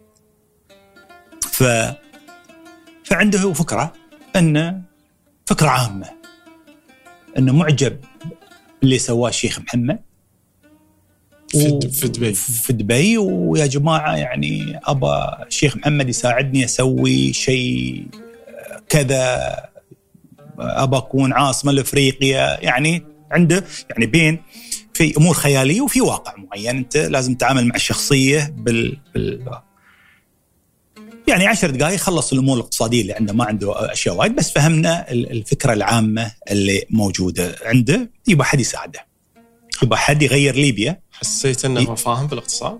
لا لا يبغى حد يطور ليبيا والتجربة اللي يباها ويثق بها هي نموذج دبي. نموذج دبي اللي كان موجود وبس يحتاج مساعدة. وعقب اذكر يعني تو يعني مع الأحداث اللي صار تكلم يمكن ساعتين عقب عن يعني أنا أدري هاي يعني في بعض الأشياء تاريخية وبعض الشخصيات التاريخيه ما تقابلها كل يوم ففتحت فيها موضوع سياسي يعني. فقراءات الاحداث اللي مستوية في المنطقة يمكن تكلم ساعتين. ساعتين. ساعتين آه موضوع الاقتصاد وتطوير ليبيا 10 دقائق 10 دقائق وعقب المواضيع الثانية والتنظير السياسي على مستوى العالم والمنطقة وتكلم شو المواضيع اللي تقدر تقول لي إياهم؟ ما تكلم كان كان عموما هو شخص يعني تكلم عن الأمريكان وعن الغزو للعراق و وتفاصيل عن دول ثانية في المنطقة. ما ما بتكلم لأنه قد كما تعرف يشطح في بعض المواضيع. آه المهم عقبها طالعنا نحن ليبيا وتم الاتفاق على أن نعم في في طموح اللي عنده الطموح اللي موجود عنده هو كشخصية بيكون قائد أفريقيا كذا ولكن في واقعية أيضا الأمر انه نحتاج مساحة والعرض كان هو خلق عاصمة اقتصادية جديدة في ليبيا تخدم المنطقة شمال أفريقيا ككل. حدد مكان معين هو؟ تم تحديد مطار معتيقة اللي هو كان في الستينات قاعدة ويلس الأمريكية أكبر قاعدة كانت الامريكان في البحر الأبيض المتوسط. اليوم في مطار في وسط طرابلس قاعدة أو مطار معتيقه اسمه. فبدينا بالمخططات بالمجسمات يبنى أذكر شركة ترنر يعني كنا بنجيبها نشتغل إياها بدينا يعني أنتم خذيتوا الموضوع الحين بشكل جدي جدي يعني الشيخ محمد رجعت قال لي شيبا قال ديبا مساعدة ريال و... وكذا كذا كذا. قال الشيخ محمد أي شيء للليبيين بنسويه نحن. بلادنا هاي ويستاهلون كل خير. فبدينا شكل شكلت فريق خاص؟ فريق خاص على موضوع ليبيا. بدينا المساحة كبيرة يعني مطار معتيقة أكبر عن طرابلس يعني مساحة. فسوينا مخطط لبناء عاصمة جديدة ما بالليبيا ولكن لشمال أفريقيا وأفريقيا بصوره عامة. آه في مراكز مالية، أسواق، مستشفيات، جامعات، مدارس، ملاعب جولف، شيء جميل. يعني في النهاية دبي مصغرة في مطار معتيقة في طرابلس. وبدينا رايح جاي كذا مشوار يعني. من كنت تلتقي معاه هناك في ليبيا غير؟ يعني مرة يعني القذافي التقيه فيه يمكن أكثر عن مرة. عقب كان أولاده سواء كان محمد سيف الأولاد يعني. آه عقب دخلوا رئيس الوزراء التقينا في بعض الوزراء المختصين بعدها دخلوا اللجان الشعبية. ف تمينا في مكاننا لأن أعتقد كان في صراع بين اللجان الشعبية والأولاد على المشروع. يعني الحين كذا شهر إحنا شغالين.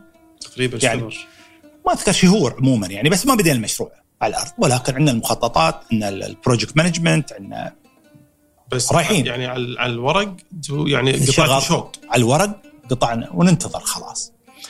ف الإشكالات صارت بينهم داخليا. بين الأولاد وبين اللجان الشعبية وخلافاتهم وأنا أعتقد يعني قد يكون كل حد يبغى حصة من المشروع ما ما دخلنا في التفاصيل هاي نحن كلها فاشتغلنا شهور يعني والشيخ محمد متابع ومهتم بليبيا والشأن الليبي وكيف نساعد دولة عربية ثانية يستاهلون كل خير عاشوا سنوات هذه مساكين يعني آه، في ظروف صعبة شوي والآن منفتح- منفتحين على العالم وتجربة جديدة. وصلنا لمرحلة يعني بين اللجان الشعبية ولا حد وهذا يعني استوى حساسياتهم زادت بين بعض. واحد أطلق رصاص على ريل الثاني كذا شيء من القبيل يأدبه. واحد أطلق رصاص فعلي يعني. فعلي على واحد ثاني ما بحضورنا ولكن فرق العمل اللي عندنا بلغونا يعني. إنه كله بسبب هذا المشروع. المشروع يعني كل حد يسيطر حين إيه،. بمعنى إيه، كل حد يبغى المشروع صوبه. فبلغت شيخ محمد. طول العمر هذا الوضع. آه، الشيخ محمد my boss فأسوي له briefing يعني دائما. فقلت له هذا الوضع اليوم وهذا اللي حصل. قال محمد وقفوا المشروع واطلعوا. من ليبيا. من ليبيا. وقفنا المشروع وطلعنا من ليبيا. أرجع اليوم أطالع أقول أقول جزئيتين حصلت. إذا هالمشروع كان في ليبيا اليوم وتحولت طرابلس عاصمة لشمال أفريقيا اداريا تنمويا اقتصاديا ماليا. ما كانت يمكن الثورة اللي صارت بتصير. بعد هاي في مفترق في التاريخ في أيام أشياء معينة. أو أقول بعد إذا بدينا نحن وبدت الأحداث عندهم المشاكل يمكن خسارتنا كانت كبيرة.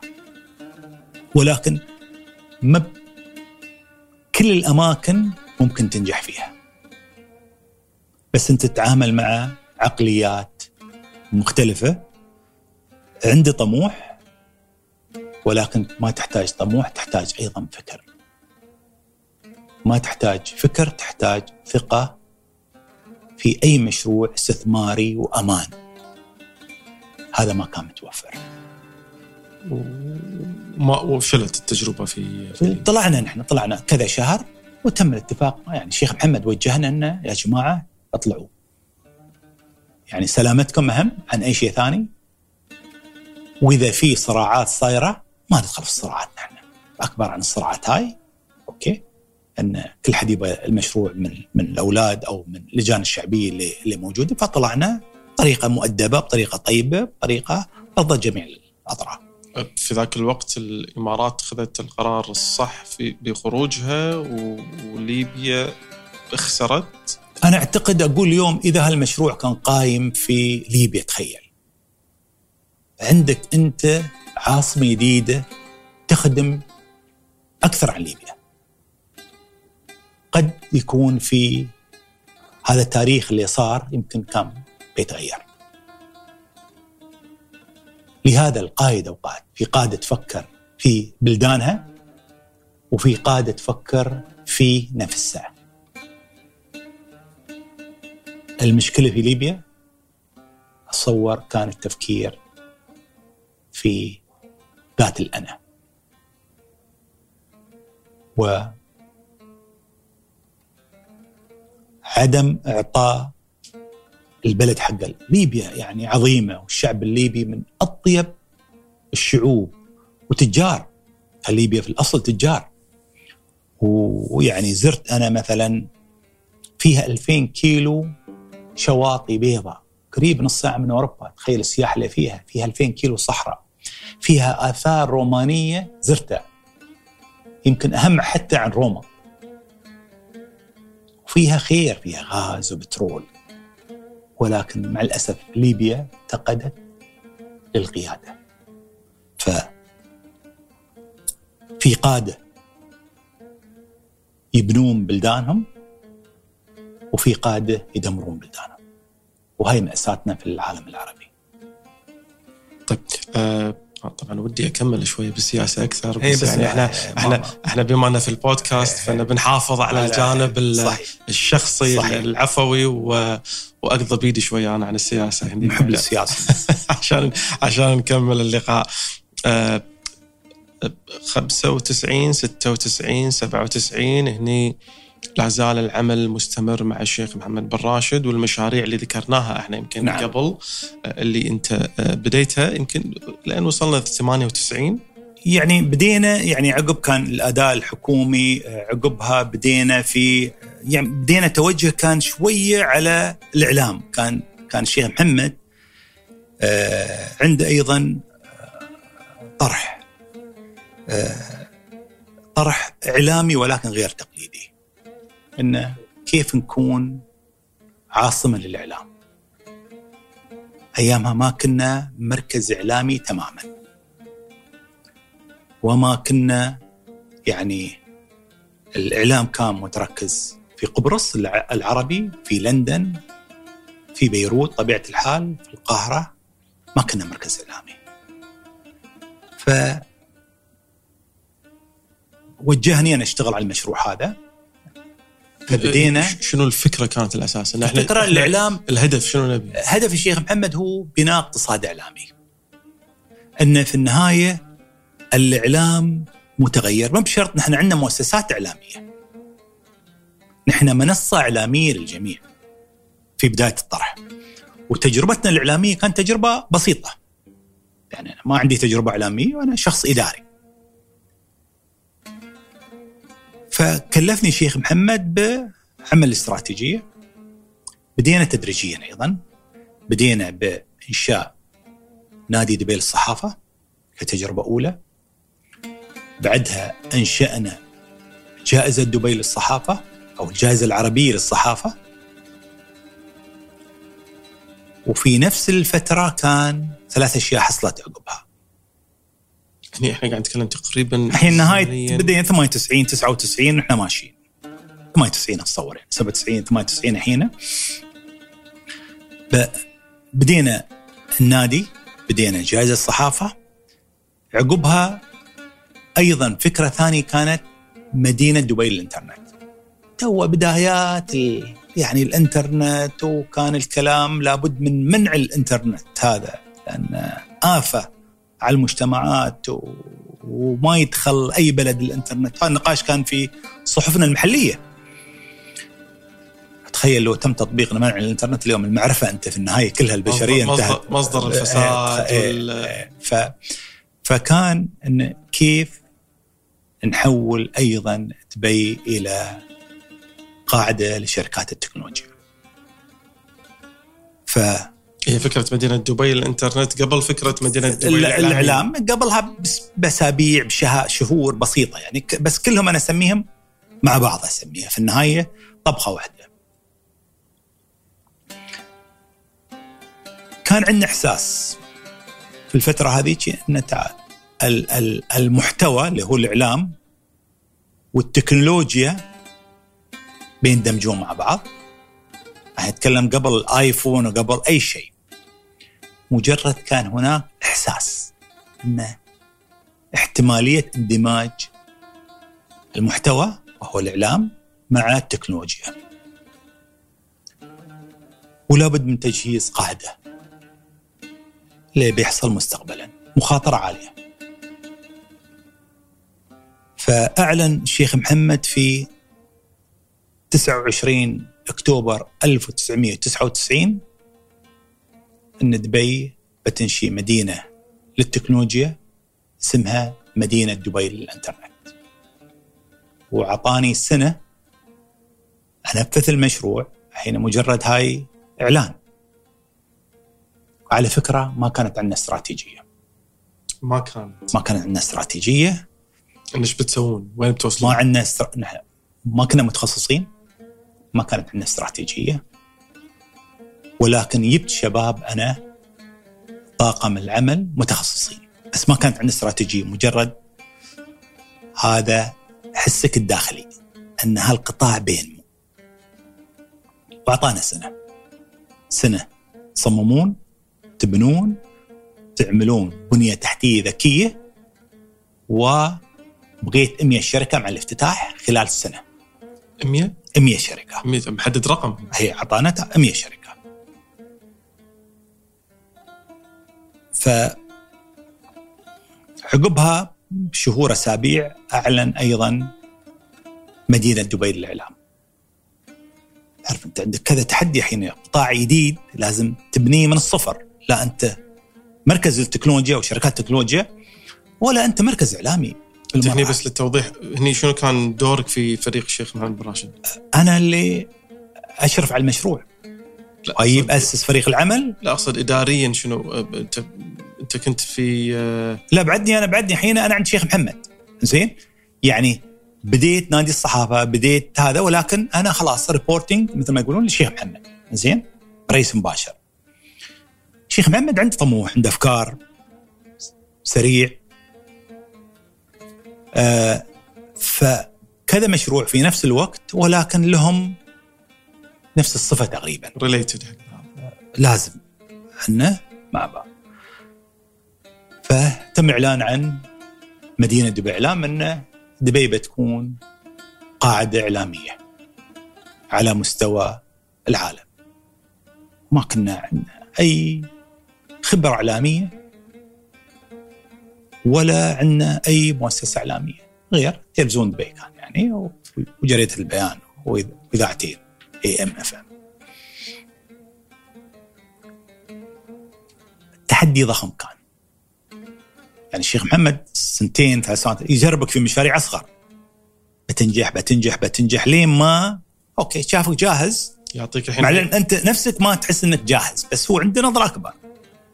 major project فاعطاك هالمشروع انطلقنا.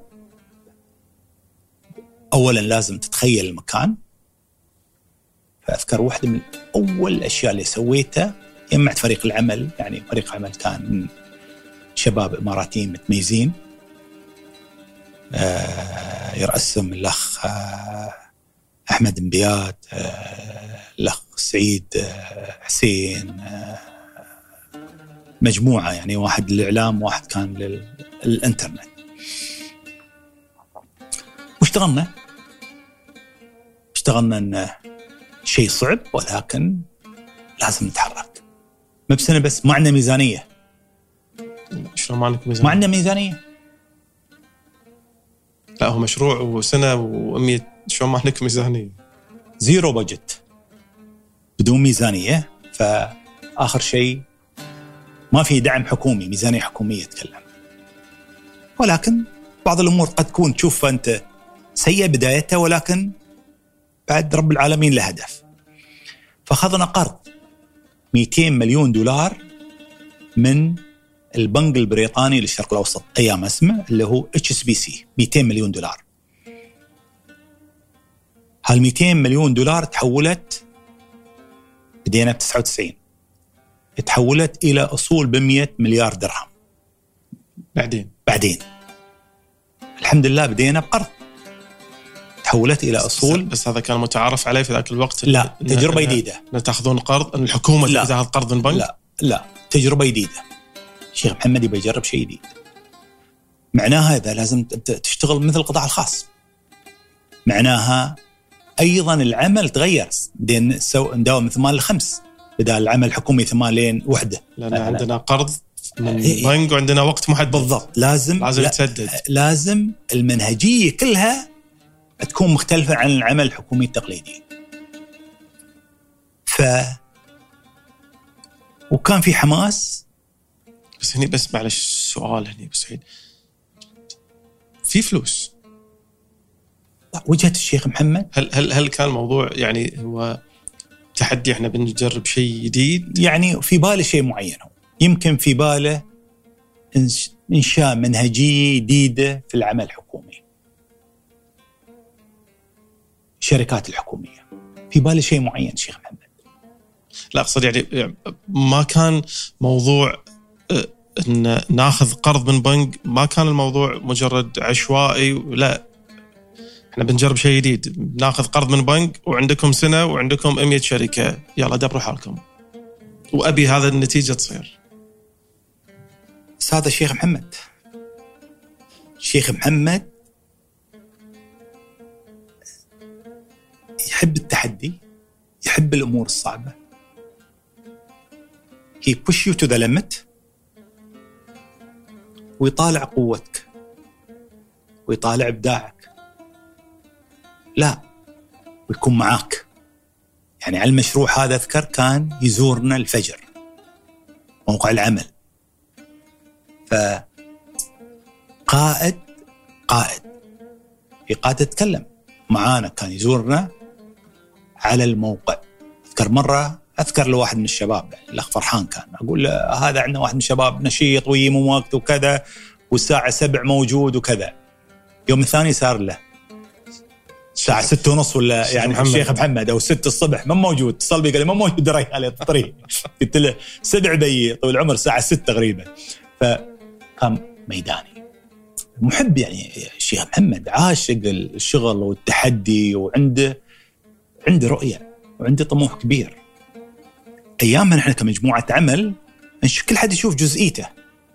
يعني الأخ سلطان مسليم يطالع جزئيته جزئيته هو مشروع النخلة كذا آه الأخ محمد العباري طالع مشاريع عمار. زين. آه أنا عندي جزئيته بس الشيخ محمد عنده الصورة. العامة. الفيجن كامل عارف بالضبط كيف يوجهنا شو حلمه وين ساري. وداعم.